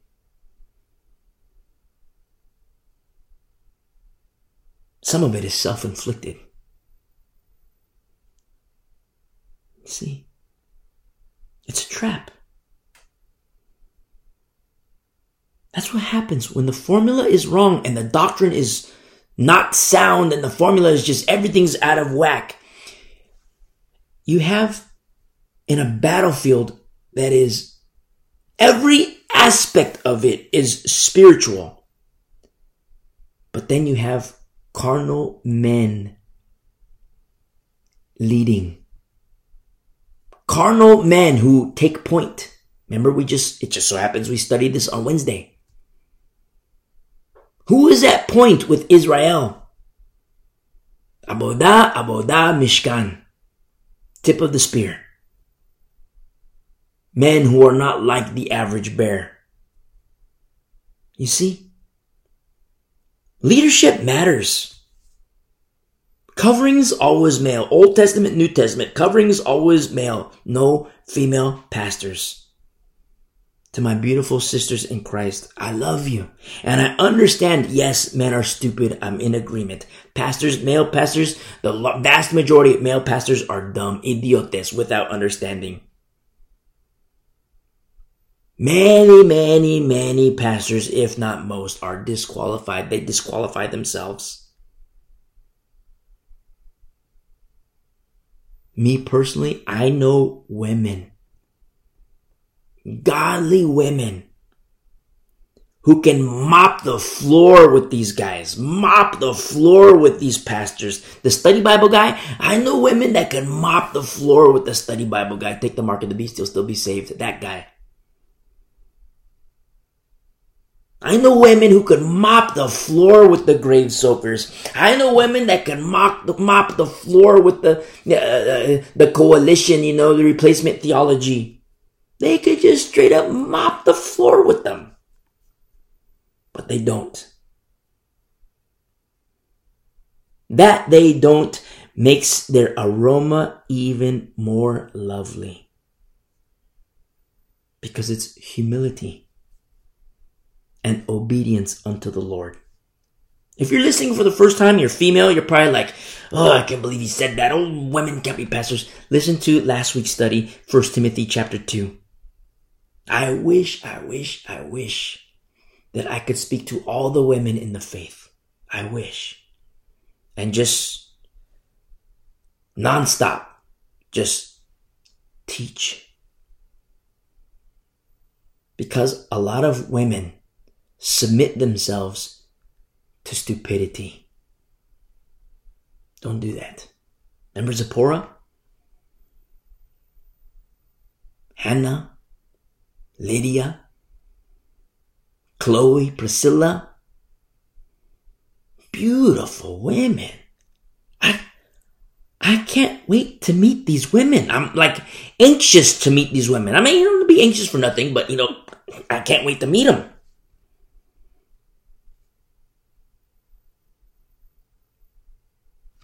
Remember the these things must come to pass. As much as it kills me, I also rejoice in knowing that time is getting shorter and shorter and shorter and shorter as we see these things that are prophesied come to pass. In verse 8, Likewise, or you know, in the same manner as how it translates, deacons, diakonos, which is minister, servant, teacher, also pastor. But remember, females cannot teach or have authority over men. Phoebe in, in Romans 16, she was a deaconess. And yes, she exercised a certain authority. And yes, Paul says, yes, she has authority. But you know what Paul says? She's with me male headship. You see?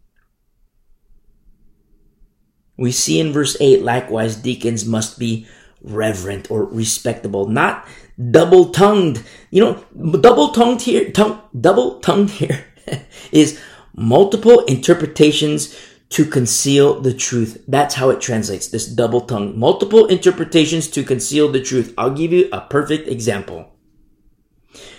When people say, mostly Calvinist and Reformed theory people, they say, well, there's God's perfect will and then there's his permissive will. You see? They have multiple interpretations to conceal the truth that, you know, God isn't bipolar. Man is. To suggest that God's will has imperfection that's wickedness. That's, remember, the first question in the Bible, did God really say? No, God's will is perfect. But to align to a theory, which is instead of aligning to scripture, to align to a theory, uh, reformed theology and reformed theory and also Calvinism, They come up with these, you know, sometimes it's even three, that there's three wills of God. But the majority say there's God's perfect will and there's his permissive will.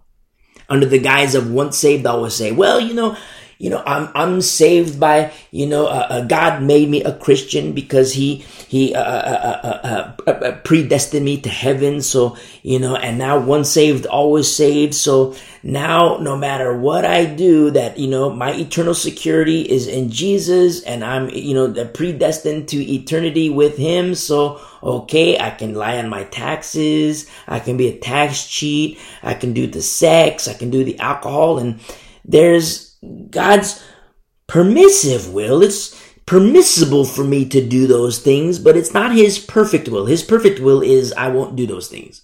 But His permissive will, since once saved, always saved, is that I can go ahead and engage in these things. You see, it's, they're double tongued. Multiple interpretations, and in so doing, they conceal the truth. See? It's foolishness, utter foolishness. But we're in the last days, so it's understandable.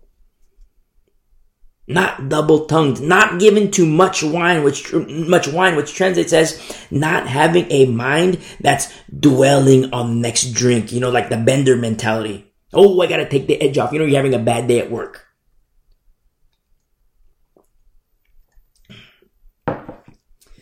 I had to, you know, drink some coffee. for my throat. But you're having a bad day at work and people thinking like, oh, I can't wait till I get home so I can, you know, get buzzed. I can't wait till I get home, take the edge off, drink some vodka, you know. I can't wait till I get home, you know, uh, uh, drink this and mix my drinks and drink that or go to the bar and do this, do that, you know, the, uh, the mind that is given. They're dwelling on alcohol, the next drink. Which, to my shame, that used to be me 25 years ago. That used to be me, but no more. Not given too much wine, not greedy for money, which is filthy lucre, dirty money. And we see in verse 9, holding the mystery of the faith. I love this. Holding the mystery of faith. Notice, our faith is a mystery. To non believers, absolutely a mystery. To believers, not all, but to believers, still a mystery. But it is not a mystery to all. And just like we read in Ephesians and Philippians, God reveals the mystery to some so that they can teach and reveal the mystery. Just like the Lord revealed the mystery to Paul. And Paul is new wine flows into Paul and new wine flows out of Paul. And non-believer, you know, the, the faith is a mystery.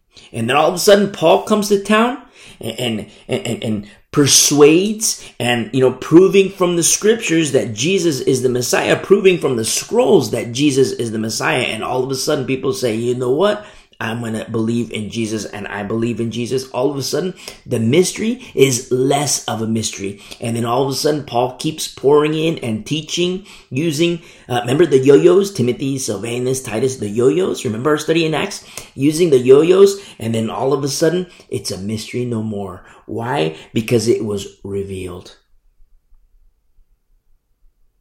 I mean, have you ever, like, you're in a church, you're a brand new believer, and say you've been a Christian like for a long time, and you're in a church, and you kind of realize like, you want the meat and potatoes. You're not getting it, you're just getting milk. You want meat and potatoes. And you can't no matter where you go, I just want meat and potatoes. I want the truth of God's holy word. That's it. And you pray, Lord, help me. I just, I just want truth. I need the meat and potatoes. You know, I was on milk, but no matter where I go, it's milk, milk, milk, milk, milk, milk. In some cases, poison, poison, poison, poison. In a lot of cases, poison, poison, poison. And in some cases, milk can be detrimental. All you got to do is look at Corinth. milk drinkers, arrested development, remember? And you're praying to the Lord, Lord, I just, I need the meat and potatoes. I need the meat of your word, Lord. And then all of a sudden, you're sitting, your your first day in a new church, and you're, and it's just like, like fresh water. Like what? And the Lord answers your prayers. You're getting the straight up meat and potatoes. And you're not a baby anymore. No more milk. All of a sudden, you start to grow. You start to mature. Your muscles come in. Your bones get stronger. You're getting equipped. You're all these things. You're learning how to fight. All, you know, all kinds of different things. And your faith is growing. You're maturing in Christ. And what was once a mystery when you weren't a believer, it was you believed and it became less of a mystery. And you know, you might have reached a, you know, a, a, cap when you were with the milk drinkers and the teacher of, you know, the teacher of milk. And, you know, I say teacher of milk, like, it, that's not a good thing. Because, I mean, look at the defunct in Corinth and look at what it, it came at a heavy toll. Yeah, I don't say that like it's a good thing, the teachers of milk. No. And so now you're with the meat, you know, the, the, the, the, the, the, the meat and potatoes. And now all of a sudden, you grow, you mature, the knowledge of the Word of God, which is a gift of the Spirit, and all of a sudden, this mystery of the faith, it's a mystery no more. You see? And of the deacon, like in verse 8, you know, likewise deacons of the deacon, male or female. Remember, Phoebe was a deacon holding this in her heart. This mystery of faith, holding it in her heart. That's what we see in verse 9, holding the mystery of the faith with a pure conscience. You see, the conscience is clean. It is pure. It is clear. A clear conscience before the Lord. Because you know what happens when you're a meat eater no longer on milk. You have the knowledge of the Word of God, which is a gift of the Spirit. I don't say this boastfully. But you know, when you come across the guilt trippers and the manipulators, they can say whatever they want and you feel sad in your heart for them because they're still on milk. You see? I mean, you have a guilt tripper. Say you have the guilt tripper who's, you know, uh, uh, uh, uh, the busybody. Remember we studied the busybody not too long ago? You have the guilt tripper who's a busybody and who likes to manipulate. Well, the Bible says this, the Bible says this, and therefore you gotta do this, you gotta do that, and you gotta do this. But remember, when you just step back and observe the fruit, and the fruit reveals what you're looking at. The fruit reveals all you gotta do. Look, this is your state. I mean, you're, you're, somebody's giving you a guilt trip, you know, the, the, the manipulators. And you follow their doctrine and what they say. It's like, they don't even know all the it is also writtens. They don't even know the dangers of, you know, the, the leaven with the remnant. They don't understand it, even though it's written. So now what's revealed is they don't have that gift of the Spirit to the higher degree, which is knowledge. And since that's the case, what is revealed? Their foolishness. And since that's the case, what is also revealed? Lack of wisdom. And since that's the case, what is also revealed? Now you look back on all their prior choices, what they say, oh, you know, I just feel it in my heart. I'm going to do this. I just feel this in my heart. I'm going to do that. I just feel this in my heart. And you can look back step by step by step by step by step, step, step. You look back and then you realize man, you've you've been without wisdom for a long time. And you can guilt trip all you want. You can manipulate all you want or attempt to, and in some people it's effective. But when you're a meat eater, you have the gift of knowledge, which is a gift of the Spirit, and you have the wisdom.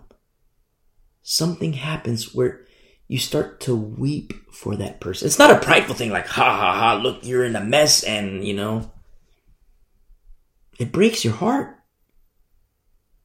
Because you know there's so much better for this individual.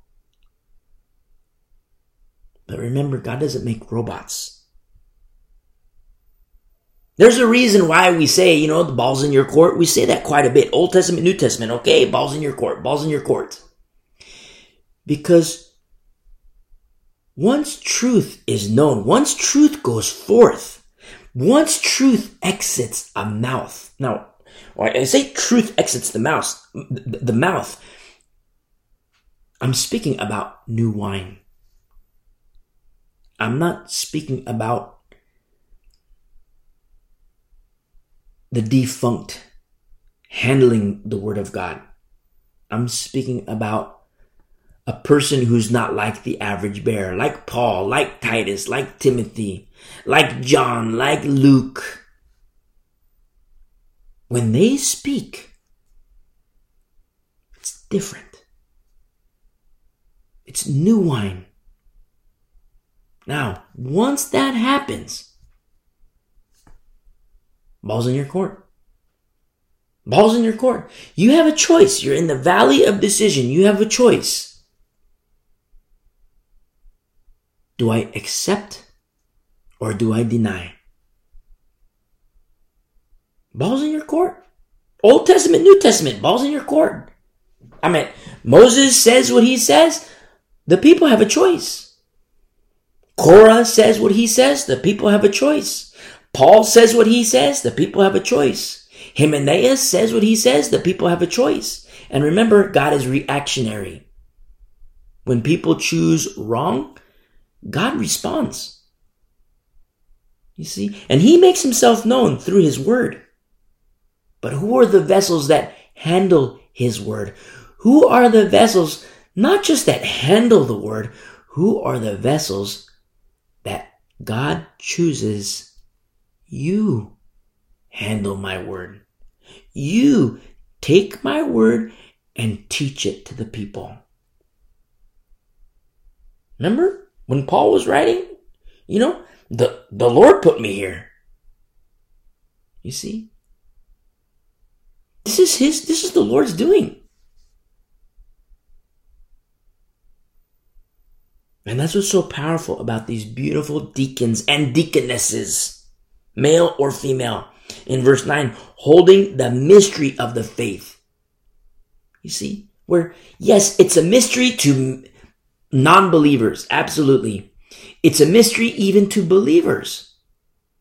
And sometimes God's truth stays a mystery, and that's sad. That's when you get into the milk drinkers, like you know the uh, First Corinthians chapter three. That's when you get into the milk drink. There's no maturing in Christ. And if there's no maturing in Christ, all of a sudden, the mystery of faith stays a mystery. There's no further revealing. Have you ever talked with a brother or sister in Christ and they're just like, well, you know, we don't know. We don't know how things are going to, we don't know this. We don't know that. No, it's impossible for somebody to know. It's impossible. It's impossible for anybody to know the, the everything about them. It's like, well, wait a second. If the word of God is spiritually discerned and the Lord calls people into ministry, then what you say, brother, what you say, sister, shouldn't be the case. The reason why they say it's the case is because whoever their pastor is, he's defunct. You see? Look at all the divisions of Corinth. Oh, I'm of Paul, I'm of Cephas, I'm of Apollos. Look at all the divisions. And by the fruit and the witness of those very divisions, Paul says, I wish I could pour deeper things unto you, but I can't because you're babies. You're milk drinkers. You're still on milk. You know, three years ago I gave you milk, and three years later, look, you're still on milk. Not good. And this mystery of faith in verse 9, holding the mystery of faith with a pure conscience, because you know, you have the manipulators, you have the, the, the, uh, uh, the guilt trippers, they can say whatever they want. And to the milk drinker, the milk drinker would be like in shock, like, oh, you're right. I got to do this. So I'm to go do this because I want to be a good Christian. You know, you've been walking with the Lord for 10 years, 20 years, 30 years, 40 years, 50 years. You've been walking with the Lord forever since the beginning of time. And I'm going to do whatever you say because surely you know what you're talking about. Well, what's really happening is the guilt trippers, the manipulators, the busybodies, they themselves are the milk drinkers. You see? And that's, that's not just carnal. These are things that Satan uses to trap the saints. Because remember, it's the snare of the devil. He has traps everywhere, outside the church and inside the church. He has traps everywhere. The scariest thing I've ever done in my life is patrol through a minefield. Scariest thing I've ever done in my life. And that's what the church is like. Minefields. You, you want to partake and exemplify and and and love and bear burdens and do all these things which is becoming of the saint but if the pastor doesn't keep the sanctuary clean the church is like a minefield where you bear burdens of a guy and you're going to blow up. You bear burdens of a lady and you're going to blow up. You bear burdens of a teenager and you're going to blow up. Or a teenager bears the burdens of an adult and they're going to blow up. It's like a minefield. But when the pastor keeps the sanctuary clean, you see, all of a sudden, those dangers are non existent. You see? It's powerful. It's powerful. And so we see in verse 10, but remember, this is one on one. Paul to Timothy. Both of them, not like the average bear. In verse 10, but let these also first be tested or first discerned, examined, and proven. He's speaking of the deacons or male and female, deacon or deaconess. Let these also first be tested, then let them serve as deacons. You see, very specific formula that is holy. It's not just somebody saying, Oh, I want to be deacon, so, you know, make me deacon. No. Very specific formula being tested first. In verse 10, being found blameless. Likewise, now remember, just like we see with the bishops and the episcopos and the overseers, just as we see now, we see that the home is open to review. In verse 11, likewise, their wives must be reverent. Now, you know, because women deacons are permissible, just like uh, um, uh, uh, Phoebe you know, it says their wives. Does that mean that, you know, same sex marriage is permissible? No. Read Romans. Now Romans 1 is in play. You see? Don't forget the multiple, it is also written. And sometimes we get into like, you know, 10 layers deep. It is also written. It is also written. It is also written. It is also written. That's how wisdom is found. It's also how stupidity is found when people don't do it. Because they say, well, well you know, look, uh, Phoebe was a deacon and deacon means pastor. So, okay, so, okay, I'm female. Now I can be a pastor. No, it doesn't work that way because it is also written women cannot teach or have authority over men. You see? So that nixes that whole, I did not, I don't, I feel bad for women. I mean, if you're female and you're listening, like I'm on board. Like like I, I'm in. I look at men today, and it's like I'm not like done. I know I say like I'm done with me. I, I want to be done, but I like I have hope that maybe there's like one or two guys out there that are you know good to go. But when I call it like I see it, it's like wow this this guy has no business at the pulpit. This guy has no business at the pulpit. This other guy has no business at the pulpit. This other guy has no business at the pulpit. Meanwhile, there's these women that can mop the floor with them. But they can't. It's not to be like bummed out, like, oh man, they can't. No. Rejoice. Rejoice.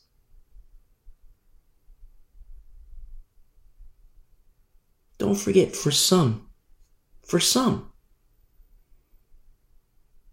condemnation awaits them. Not because they're predestined to hell in accordance to Calvinism and Reformed theology, as a result of their choices. Don't forget. That's not to say, okay, let us be, you know, you know, happy and merry that it's going to happen. No. Because it is also written that the last days are described as times of sorrows. Plural. Plurality in time, plurality of sorrow. Times of sorrows. Sorrow upon sorrow upon sorrow upon sorrow upon sorrow upon sorrow upon sorrow upon sorrow. People tell me, how come, how come you're so doom and gloom? Why can't you be happy? Number one, my joy is in the Lord and only in the Lord. Number two, Look around. Look around.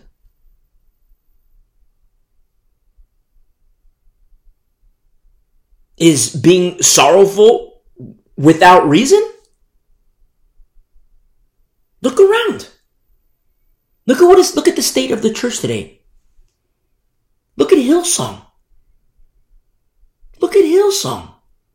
Now, yes, it's fallen apart today, and in, in, in some regard, I rejoice because it's like, wow, you know, I'm, I'm, you know, I rejoice because it's like, wow, that that that foundation it was bound to fall, but in other ways, it's it pains me.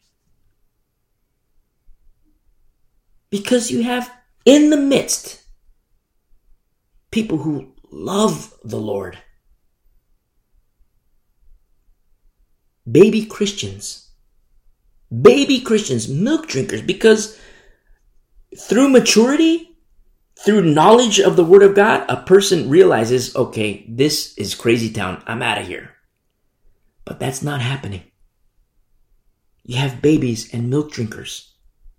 Just like when you listen to our introduction into the pastoral epistles, you know, we look at the foundation. Remember the 50th floor, the 40th floor, the 51st floor, the 100 floor, whatever it is, but the foundation. And if the foundation is sand, the whole structure is bound to fall. And that's what we're seeing in these last days. See? So we see in verse 11, likewise, their wives must be reverent, not slanders, which is fake accusers or the false accusers. You know, making up stories. Oh, this guy did this, this lady did this, fake accusations. Temperate, which is to abstain from wine. Notice all these, a lot of alcohol here. You know, abstain from alcohol, abstain from alcohol, no alcohol, no alcohol, no alcohol. What do you see in pastors today? Alcoholics. See, disqualified. Disqual. I mean, remember, sound doctrine is like, that's like the base plate. That's like, you know, foundation is sound doctrine. You see, so if there's no sound doctrine, what's being built on top, it's bound to fall. Sound doctrine is, sound doctrine is the solid stone. That's the foundation. You build on false doctrine, you can go however high you want. But it's only a matter of time before it falls. Just look at Hillsong. You see? I could say some other names, but We'll table that for another time.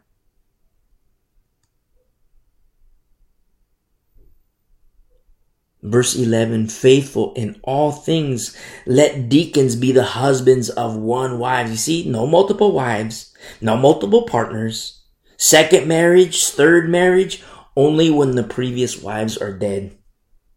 Only when the previous wives are dead. Now, since deacons can be females, also uh, uh, female deacon, and the, the, when you know um, uh, uh, second husband, third husband, the, the previous ones they better be dead. You see. Otherwise, the person is an adulterer. You see? Same with men, you know, men in their first marriage and, you know, women is on the, the, the, the, man is in the first marriage and the women, the woman is on the second marriage. Both are in adultery. You see? Remember, we're talking about leadership. And yes, leadership matters, but we're talking about ministry, people in ministry. Verse 2, a bishop. Verse 8, the deacons. These are people in positions of ministry. And the Bible gives us the qualifiers for people in ministry because remember, only the clean can clean. I'll say it again. Only the clean can clean. I'll say it again. Only the clean can clean.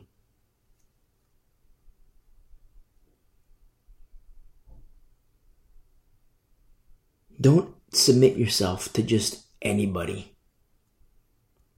The formula must be right. Sound doctrine, foundational.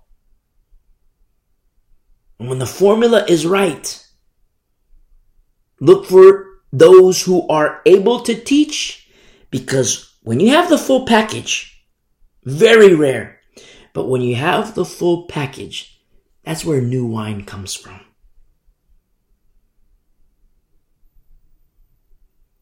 You know what?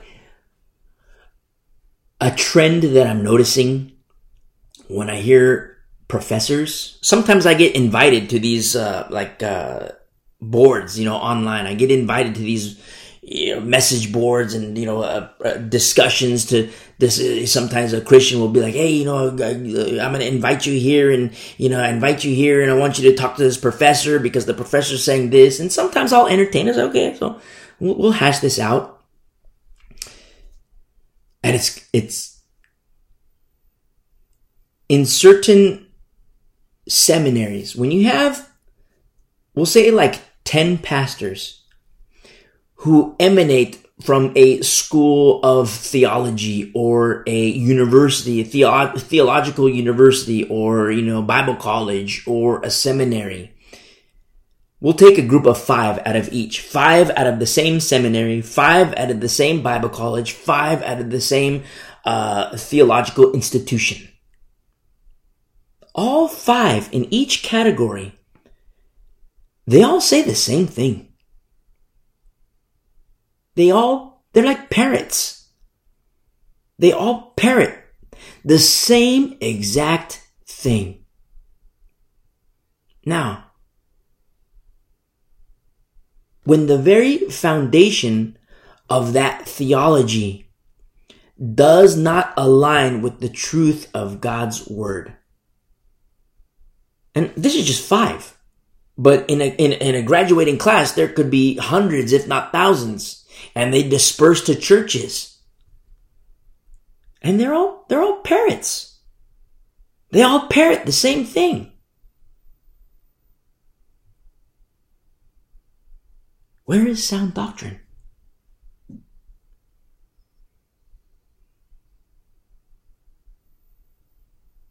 Where is one to find the formula? In men, pastors. Always knowing and remembering that only the clean can clean. You see? You have these professors, university professors, big theolo- the- theology, theological universities, seminaries, Bible colleges. And they're compromised. A lot of sex. The strippers, the prostitutes. They're compromised with drugs, the meth, the crack, cooking spoons They're compromised with alcohol. Oh, I need a little bender. I had a rough day at the office. I had a rough day at church. I had a rough day here. I had a rough day there. I was reading this news article recently about mental health of pastors. I'm done with men. Stupid men. I'm done with these guys. Fools. Mental health of pastors? No new wine there. No new wine there. Because the Lord, He heals. He heals. I mean, instantly. You know, Lord, I need help. Boom. Lord, I'm sad about this. I'm so depressed about this. And Lord, I pray. Boom. He responds to prayer. I mean, it's not a lot, long wait time at all. I mean, remember, formula's got to be right, but it's not a long wait time. When the formula's right, instant.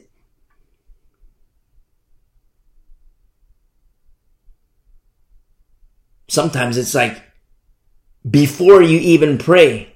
I mean, you say like, Lord, I need help in this, this, this. I need help with ABC, one, two, three. And it's like, Lord, and it's like, boom, answer. You're like, like I just got my answer and like I haven't even asked you because the Lord knows. Instant. Then you have pastors complaining about mental health. Murmuring and complaining. Murmuring, and complaining. Pastors, supposedly the shepherds, murmuring and complaining. Murmur, complain. Murmur, murmur, complain.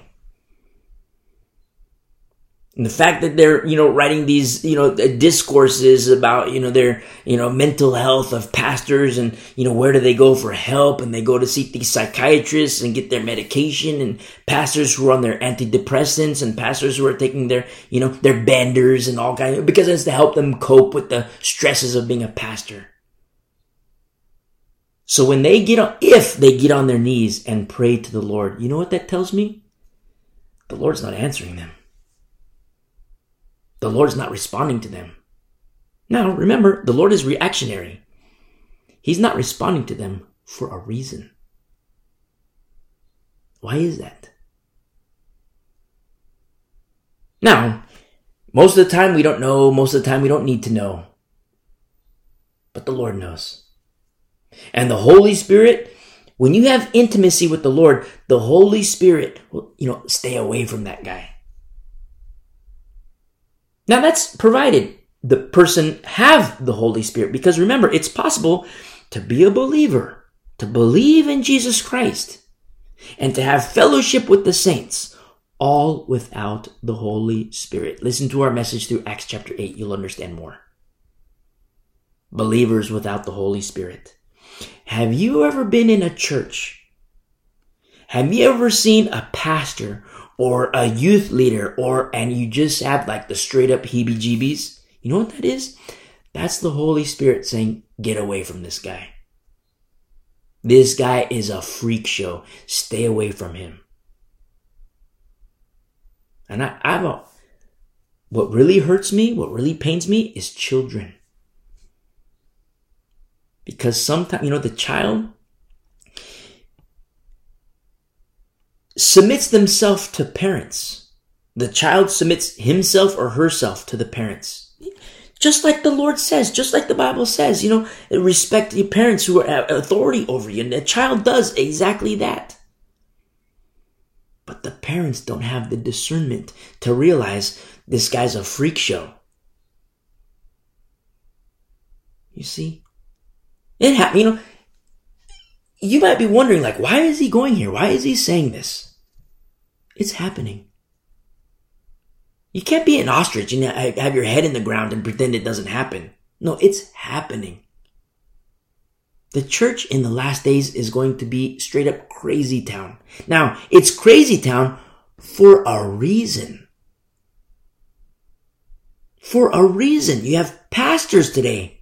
I mean, Everything we looked at, the, of the overseers, of the bishops and the deacons, everything we looked at, these qualifiers, and then all of a sudden you have pastors who, the stresses of being a pastor.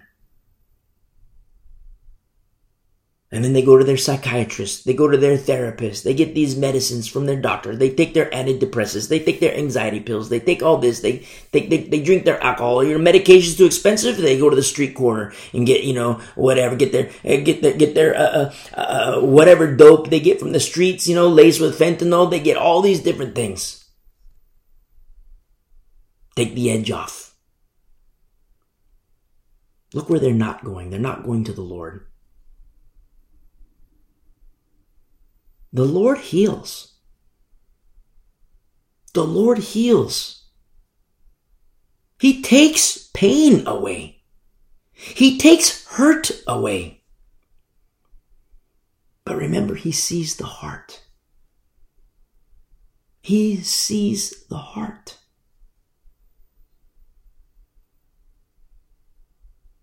You pray to the Lord when the formula is right and not as pastor, I'm you know, as, as teacher, as bishop or deacon, as a Christian, as a saint. When the formula is right in you, I don't care how old you are, I don't care how young you are. Male, female, it doesn't matter. When the formula is right in your temple, and the glory of the Lord inside the temple, and you pray,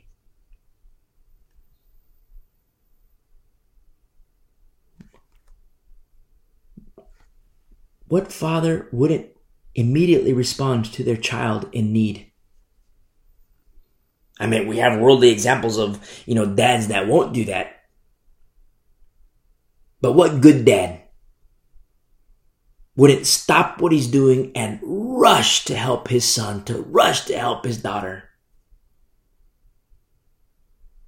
How much more our Father in heaven? Father, I need your help. Boom.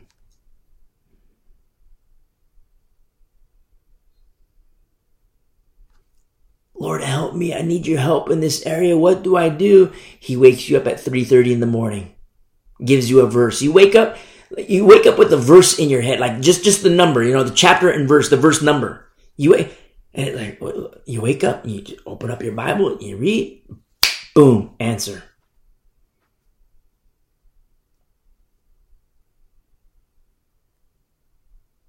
That's when the formula is right. So we see in verse 12, let deacons be the husbands of one wife, ruling their children and their own houses well. You see, it's the same with the episcopos, same with the bishops. You see, the home and the family is open for examination. See, a, husband, a guy, oh, I'm a man of God, I'm the pastor. Okay. Your wife is crazy. What's up? Your wife alcoholic, you know, all kinds of, you know, uh, psychedelic medication, this and that. Okay, I'm sorry. Disqualified. Don't, you know, don't get mad at me. That's what the Bible says. Oh, I'm a man of God. I'm a pastor. Your, your daughter, she's like a sex head. Your son, he's, he's a crackhead.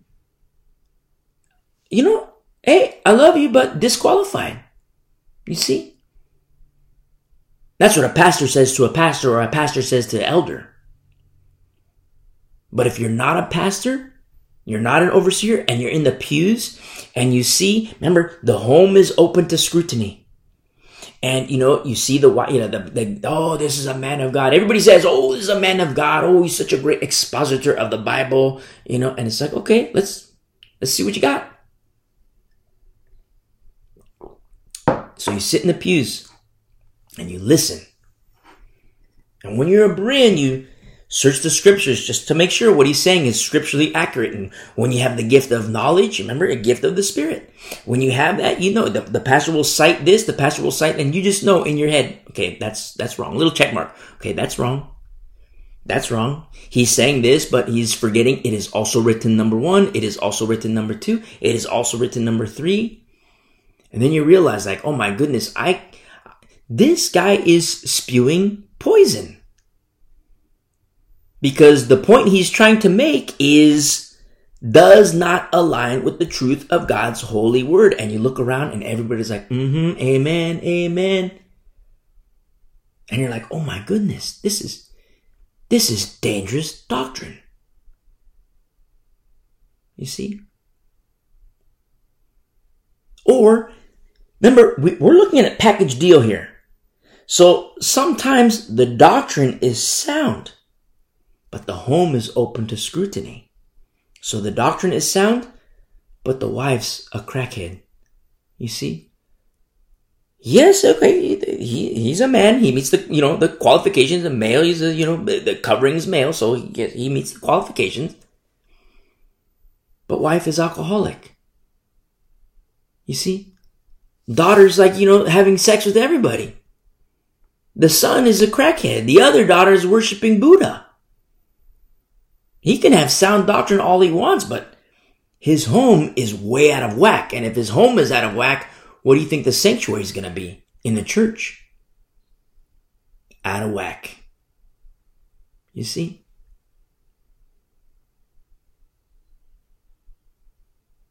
The home and the family is open for examination.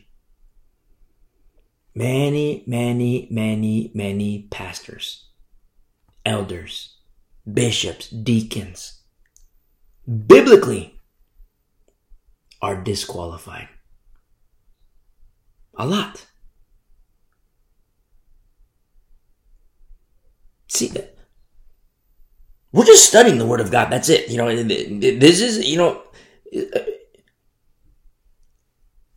that's, remember, this is one on one. This is Paul to Timothy. Paul to Timothy.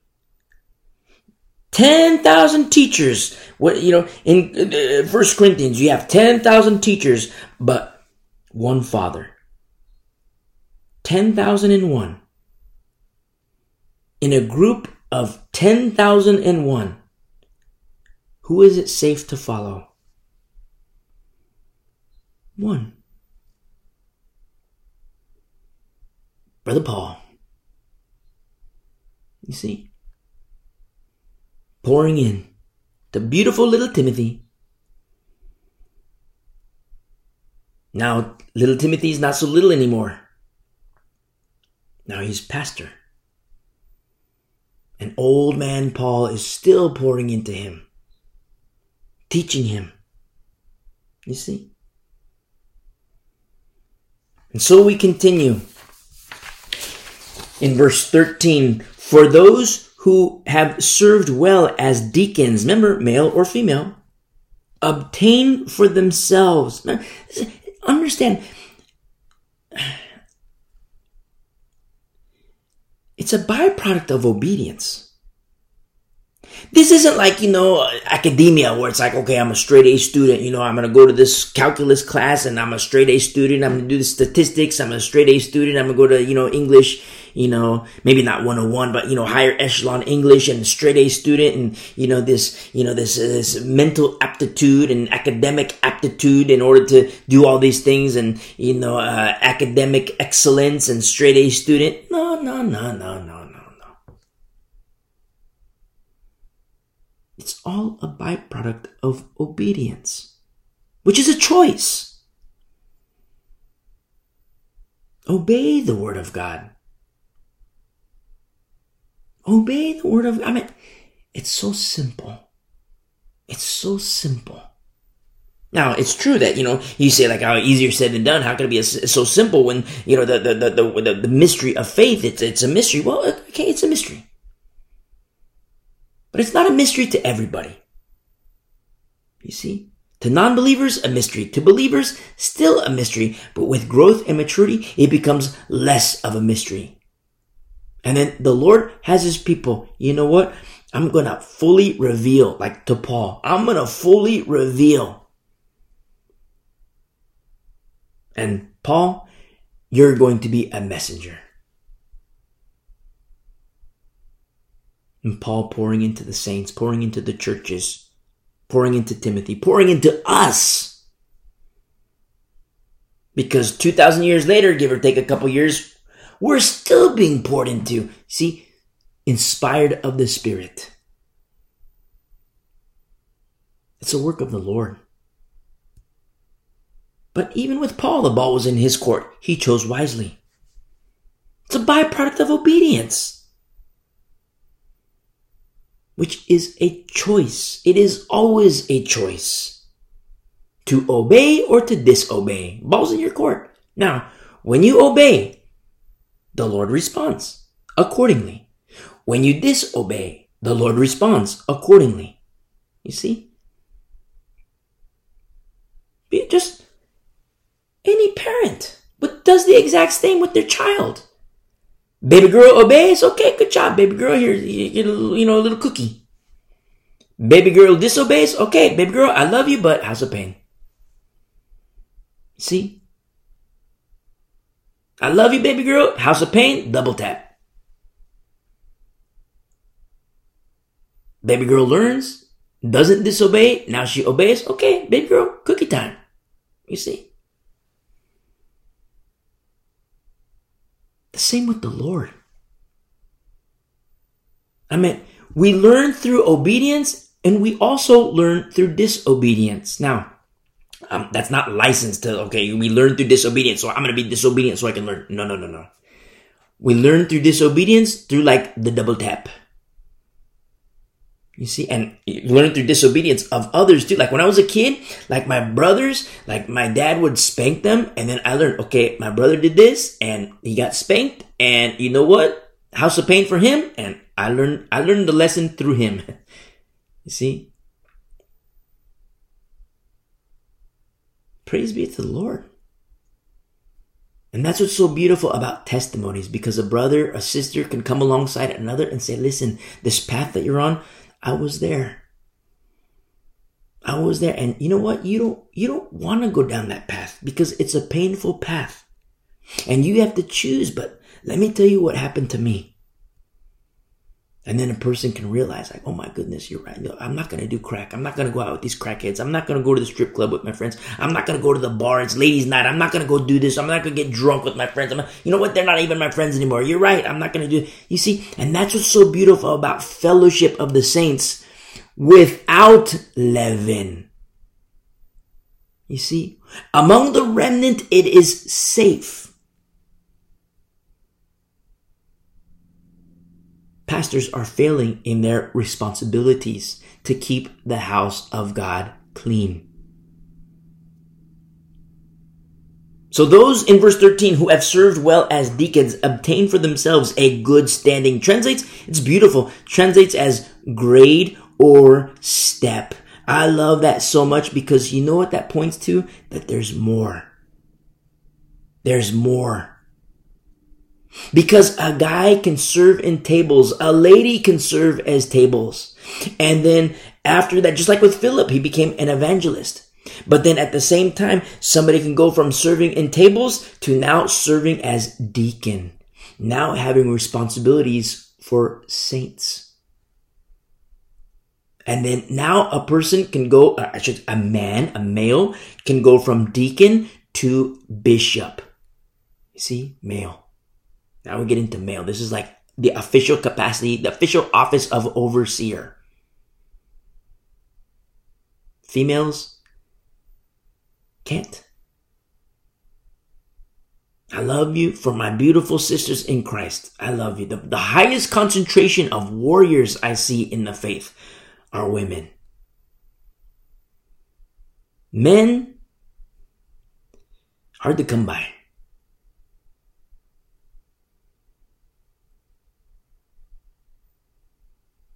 And so we see this, there's more.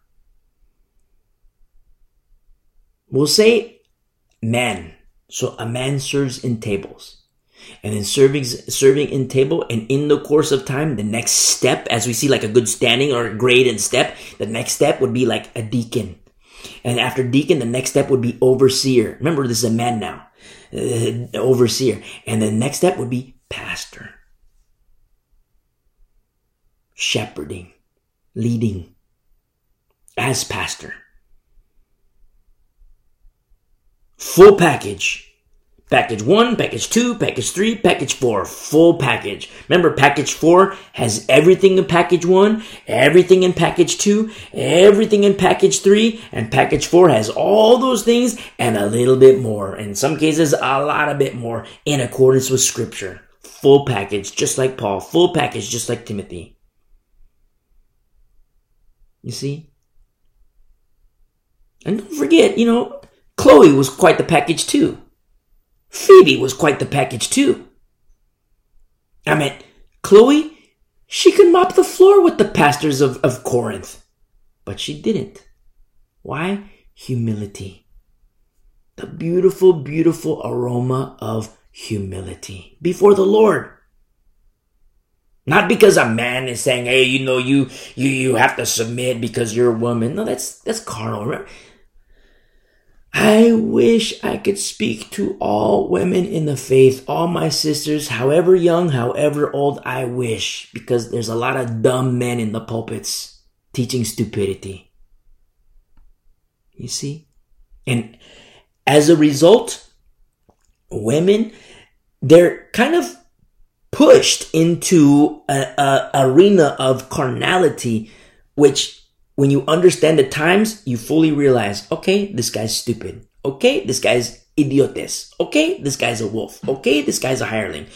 Do not submit to those fools. I mean, it's, it's kind of, it's kind of easy. You know, forgive me. I don't mean, I don't mean to sound like I'm oversimplifying, but I mean, when you read the scriptures, it's kind of easy. I mean, when you understand the form, I mean, we got a leaked, a leaked letter here, you know, but one on one, Paul to Timothy, we got a leaked letter here. But it's in scripture. The Lord has it here for a reason. So now we understand formula. And so now in understanding formula, when it is written, you know, submit to those in authority over you. Okay, a biblical truth. But First Timothy is written. You see? First Timothy chapter 1, 2, 3, written. And we're going to study more, but it's written. So now we know formula. So now, you know, when the Bible says submit to those in authority, okay, this guy is not even package one. This guy isn't even package one at all, so I'm not gonna submit to him. He says he's, you know, male chauvinist and he's a freak show and he's compromised himself. The Bible says do not submit to him. You see, because you understand the formula, my beautiful, beautiful sisters in Christ. When that's what happens when you understand the formula. Instead of the rise of you know, the, the, the carnality, you know, it's in, instead of like, you know, a guy says something and, you know, I, you know, it, it, you get riled up. Understandable. You get riled up. It's like, what did he say? Did he just say what I think he said? And then you listen again. It's like, you know what? He did say that. How dare he say that? Okay. You see what's happening in the flesh? The carnal nature? And when you understand formula in accordance with sound doctrine, you understand immediately. Boom. That guy's a freak show. I would never submit to him. This other guy, he's a freak show. I would never submit to him. Now look at your flesh. It says nice and nice and subdued in the holiness of Christ. You see? No rise of the flesh.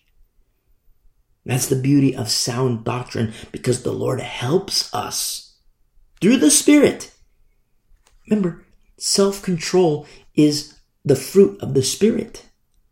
You see how beautiful, how beautiful and lovely and what beautiful sweet aroma it is unto the Lord? And yet we don't see this in the church at large. Why? No packages. We don't even have package one. Package one is like base model. We don't even have that. You see? And so we continue in verse 13, a good standing and great boldness in the faith which is in Christ Jesus. Verse 14, these things I write to you, though I hope to come to you shortly. Now, it's kind of sad because this doesn't happen, but it's also beautiful because Paul remains hopeful. In verse 15, but if I'm the, if I am delayed, I write so that you, remember, one on one letter, Paul to Timothy, so that you may know how you ought to conduct yourself. You see, that you, Timothy, that you may know how you ought to conduct yourself in the house of God. You see, for Timothy, Paul is, you know, of the deacon, of the bishop, Paul is telling him, listen, these apply to you too, Timothy. These apply to you too, Timothy. Otherwise, you're a hypocrite. Not to suggest that Timothy would be a hypocrite. But these apply to you too. Because when a deacon, when a deacon counts the cost and sees what he or she conduct becoming of him or her. When a bishop sees and counts the cost and sees the requirements and the qualifications unto him as bishop, but then they look at Timothy and see, wow, he's doing it. They realize he's not a hypocrite. And Timothy, in that behavior, is not being a hypocrite. Because if he were a hypocrite, not to suggest that he is or that he was, but not to suggest that in any way, shape, or form. But if he were, now Romans 2 verse 3 comes into play. Romans 2 verse 3 would be in play, which is condemnation for the hypocrite.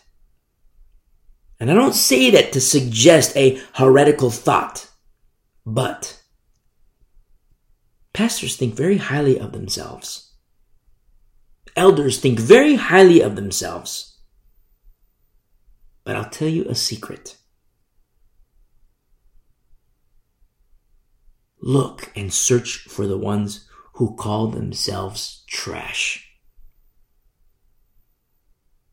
Search for the ones who call themselves trash. Search and look and scour the earth for the ones who refer to themselves as, as the scum of the earth. That's what Paul said of himself. Look for humility. Scour the earth for such men.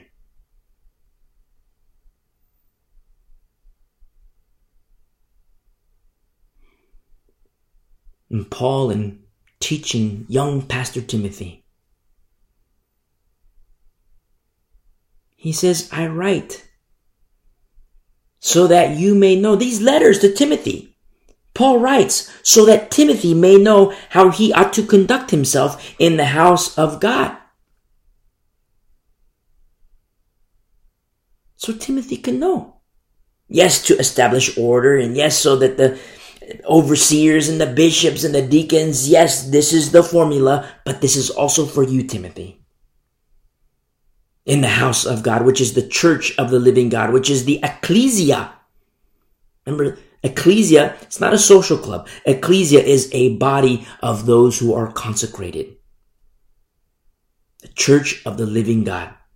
The church is His. The Lord makes the rules. He says the pillar and ground of truth. Now, remember, this is Paul to Timothy.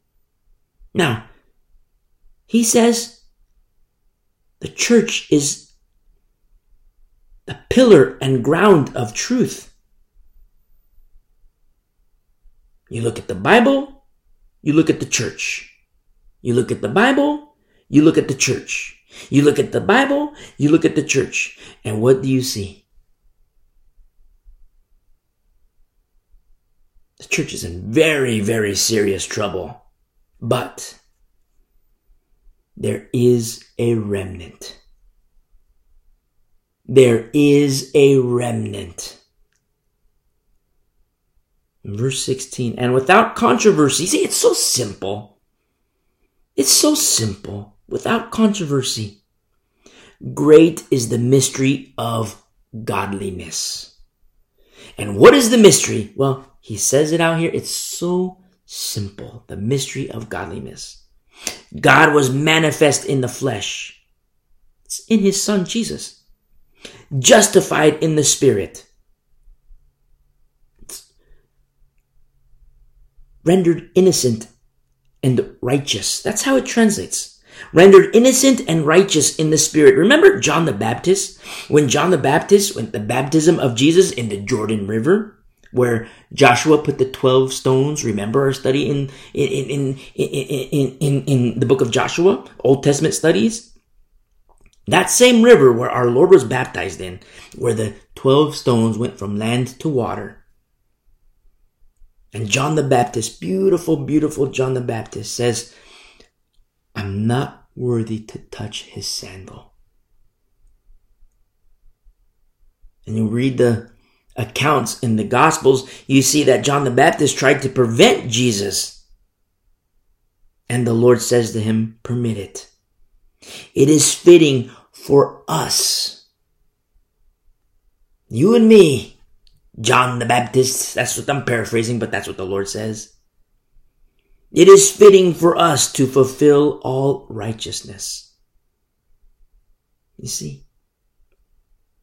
And when Jesus our Lord was baptized, remember the dove came down, descended like like and it descended with like a, uh, uh, and the spirit of the Lord descended like a like a dove and came upon him. You know, this is my son in whom I'm well pleased. Justified in the spirit, seen by angels. Remember the angels when they asked, you know, why do you marvel at the ascension of Jesus? Why do you marvel? Preached among the Gentiles don't forget, to the Jew first. To the Jew first. Believed on in the world. Received up in glory or taken up in glory. It's so simple. Remember the beginning of verse 16. And without controversy, great is the mystery of godliness. It's so simple. Ministry leaders have a very specific formula. And when Paul wrote his letters to churches, he bypassed, in most of his letters, he bypassed the leaders.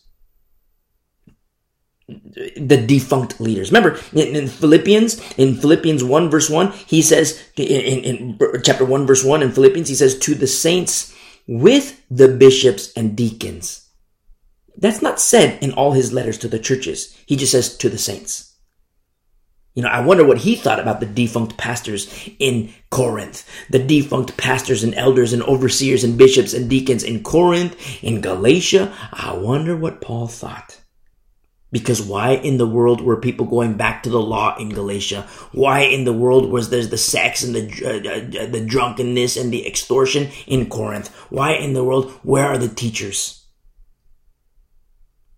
But in the case of Philippians, chapter 1, verse 1, to the saints with the bishops and deacons, they had good teachers, good overseers. You see? And pastors today is, you know, oh, we're so stressed out. We're so stressed out.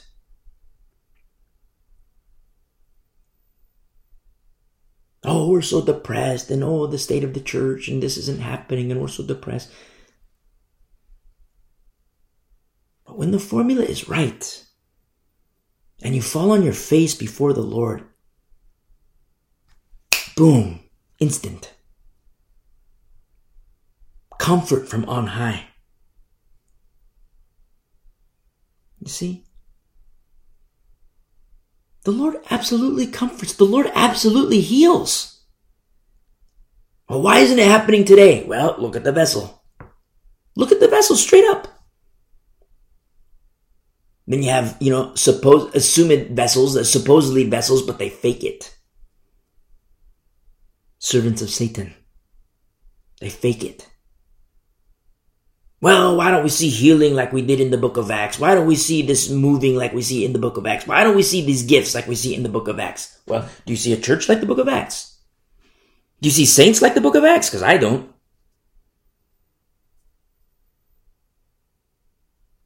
I don't. Pastors who have no power. In some cases, pastors who have no spirit. But it is written in Psalm 127 verse 1, unless the Lord builds the house, they labor in vain who build it. You see, the foundation is wrong. The foundation is sand.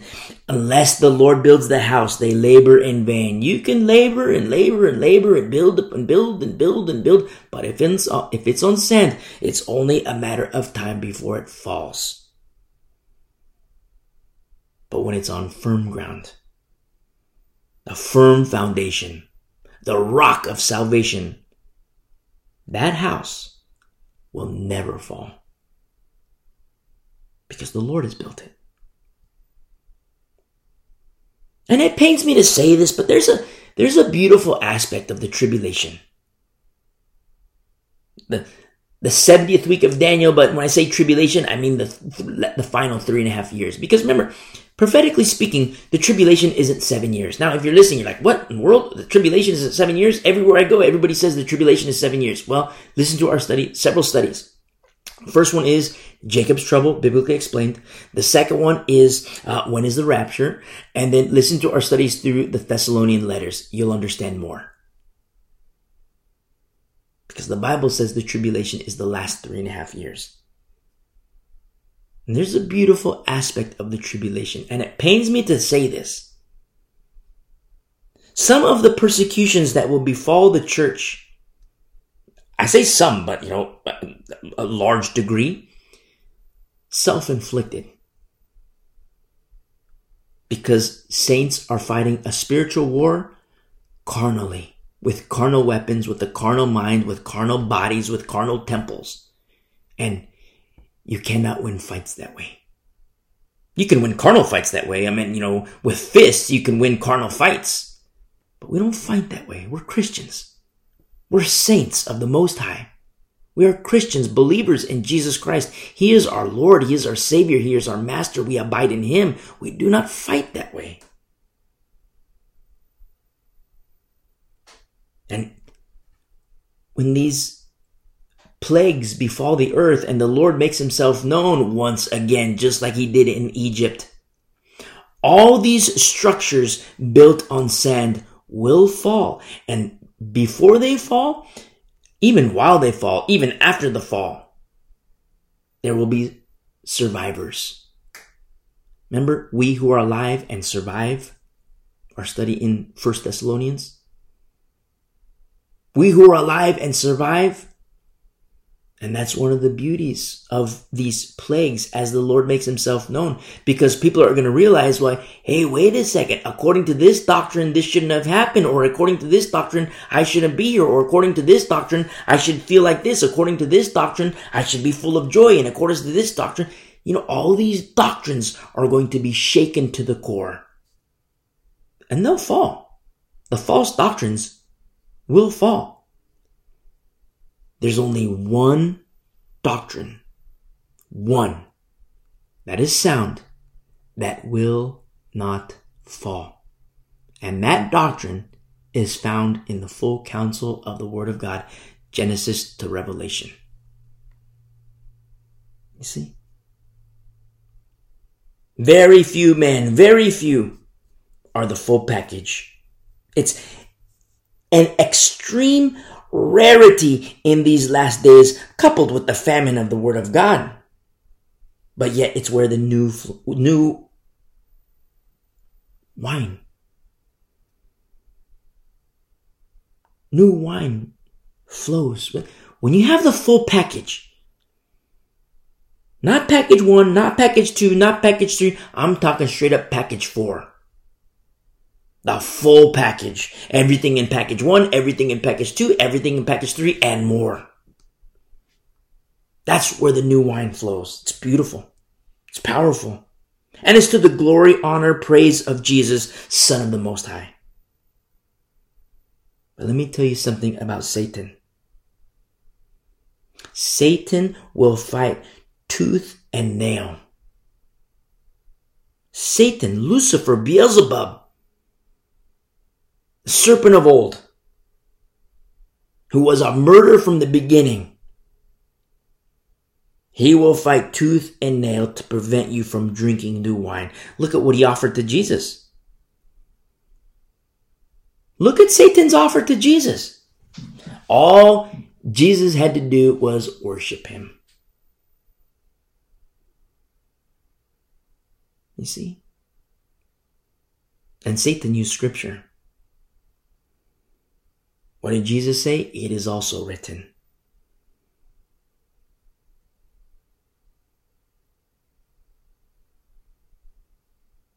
These things must happen. For all of scripture to be fulfilled, events prior to the return of Jesus, King of kings and Lord of lords, Son of the Most High God, Son of man, Son of David, Son of God. These things must happen. Sometimes Christians ask me through the through the ether. What do I do? What do I do? What do I do?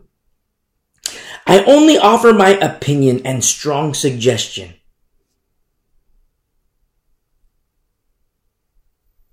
If you do not have the full package,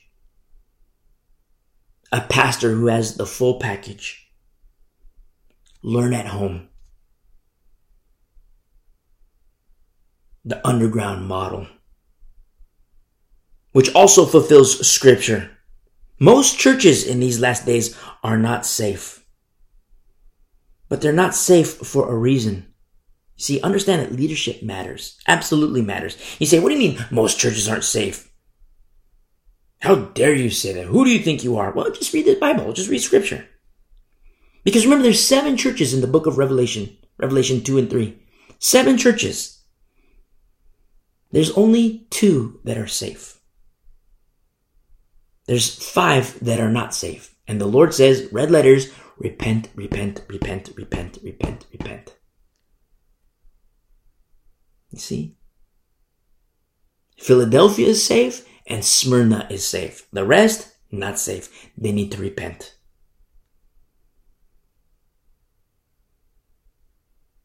Sometimes Christians, oh, how dare you say that? What do you mean most churches aren't safe? Well, the Bible says it. I mean, five is greater than two. So, you see, most churches aren't safe. The Bible says it. The underground model is, it's a last days model for church, for fellowship. This is if you don't have the full package pastor or you cannot find. Now, I'll say this. Remember, this is just my strong suggestion. If you do have the full package in a pastor, do not leave.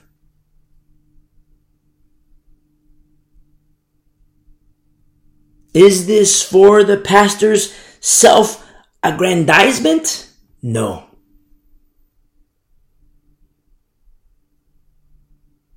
It's for the love feast. It's for the love feast. The love feast is very rare. Part of me wants to say, well, that's unfortunate. But that's to a smaller degree. To the greater degree, it's devastating. When you read the book of Acts, you see the Holy Spirit moving mightily and beautifully and wonderfully. You see Him moving and changing lives and, you know, impacting people, impacting lives, impacting communities, impacting cities. But when you look even closer, you also see the love feast among the saints. You see, there is a marriage supper that awaits the saints, a future event. But there's sustenance along the way.